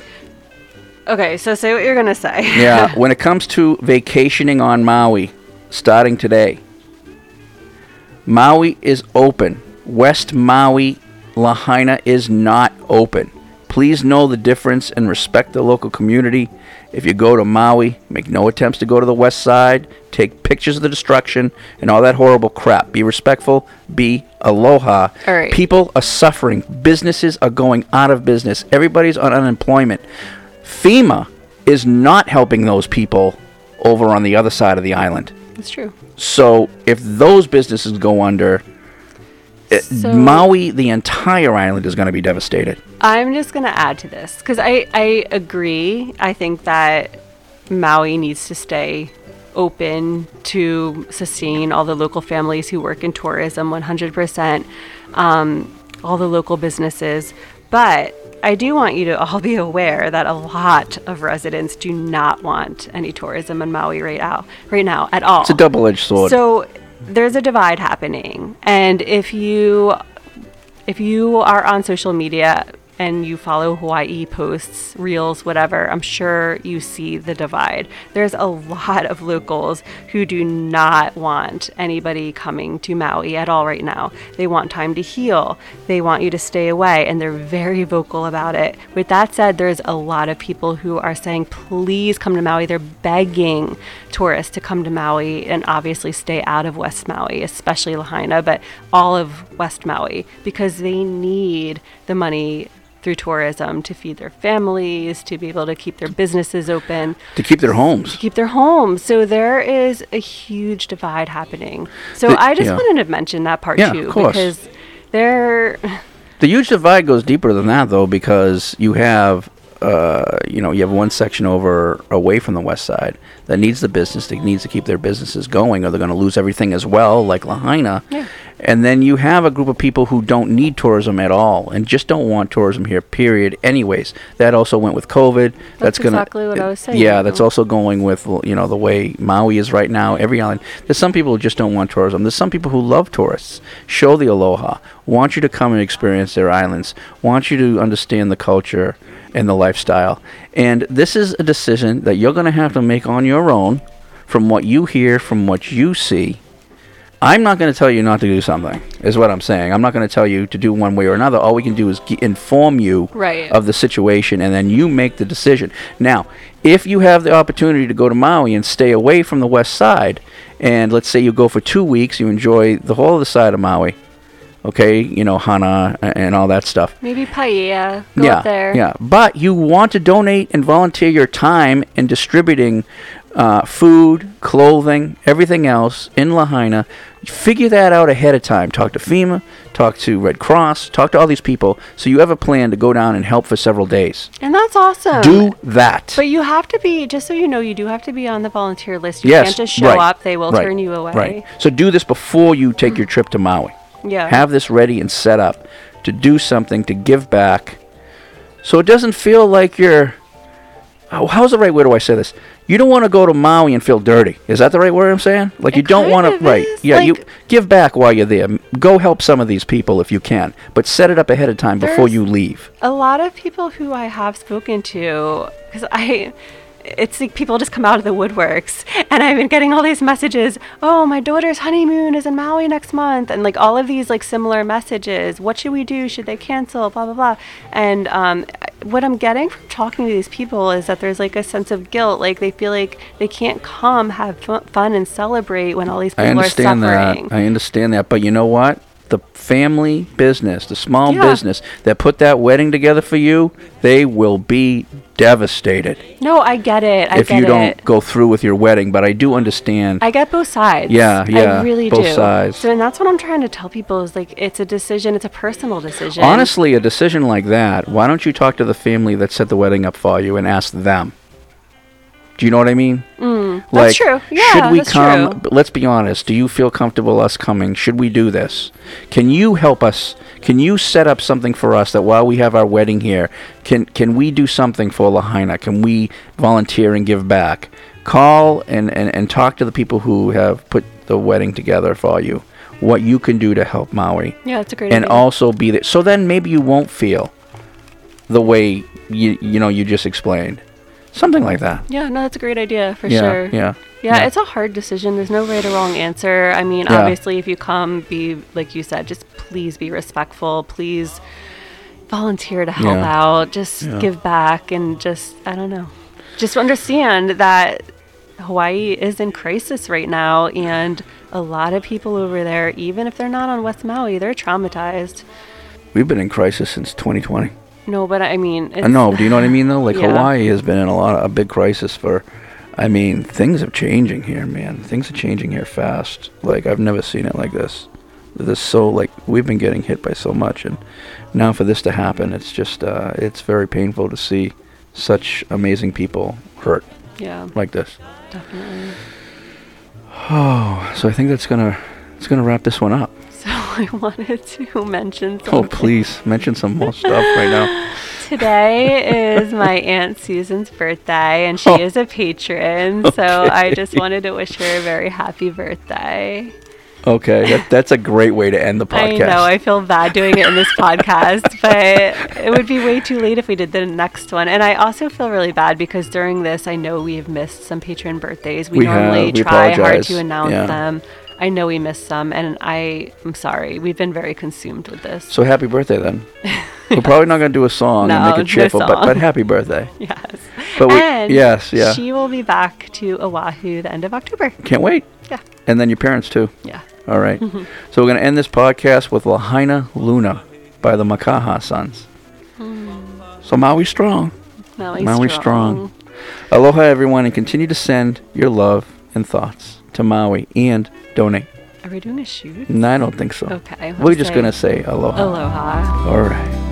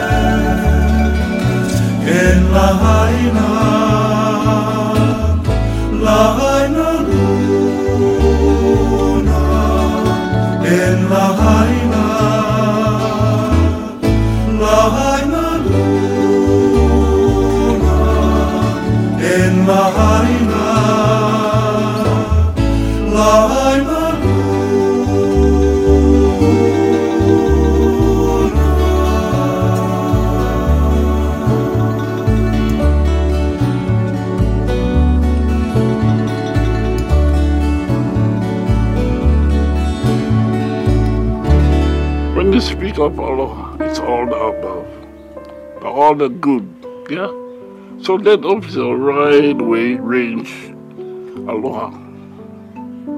Whether it's pono, maikai, still the same. I don't care how you look at it, it's still aloha. Be pono, be righteous.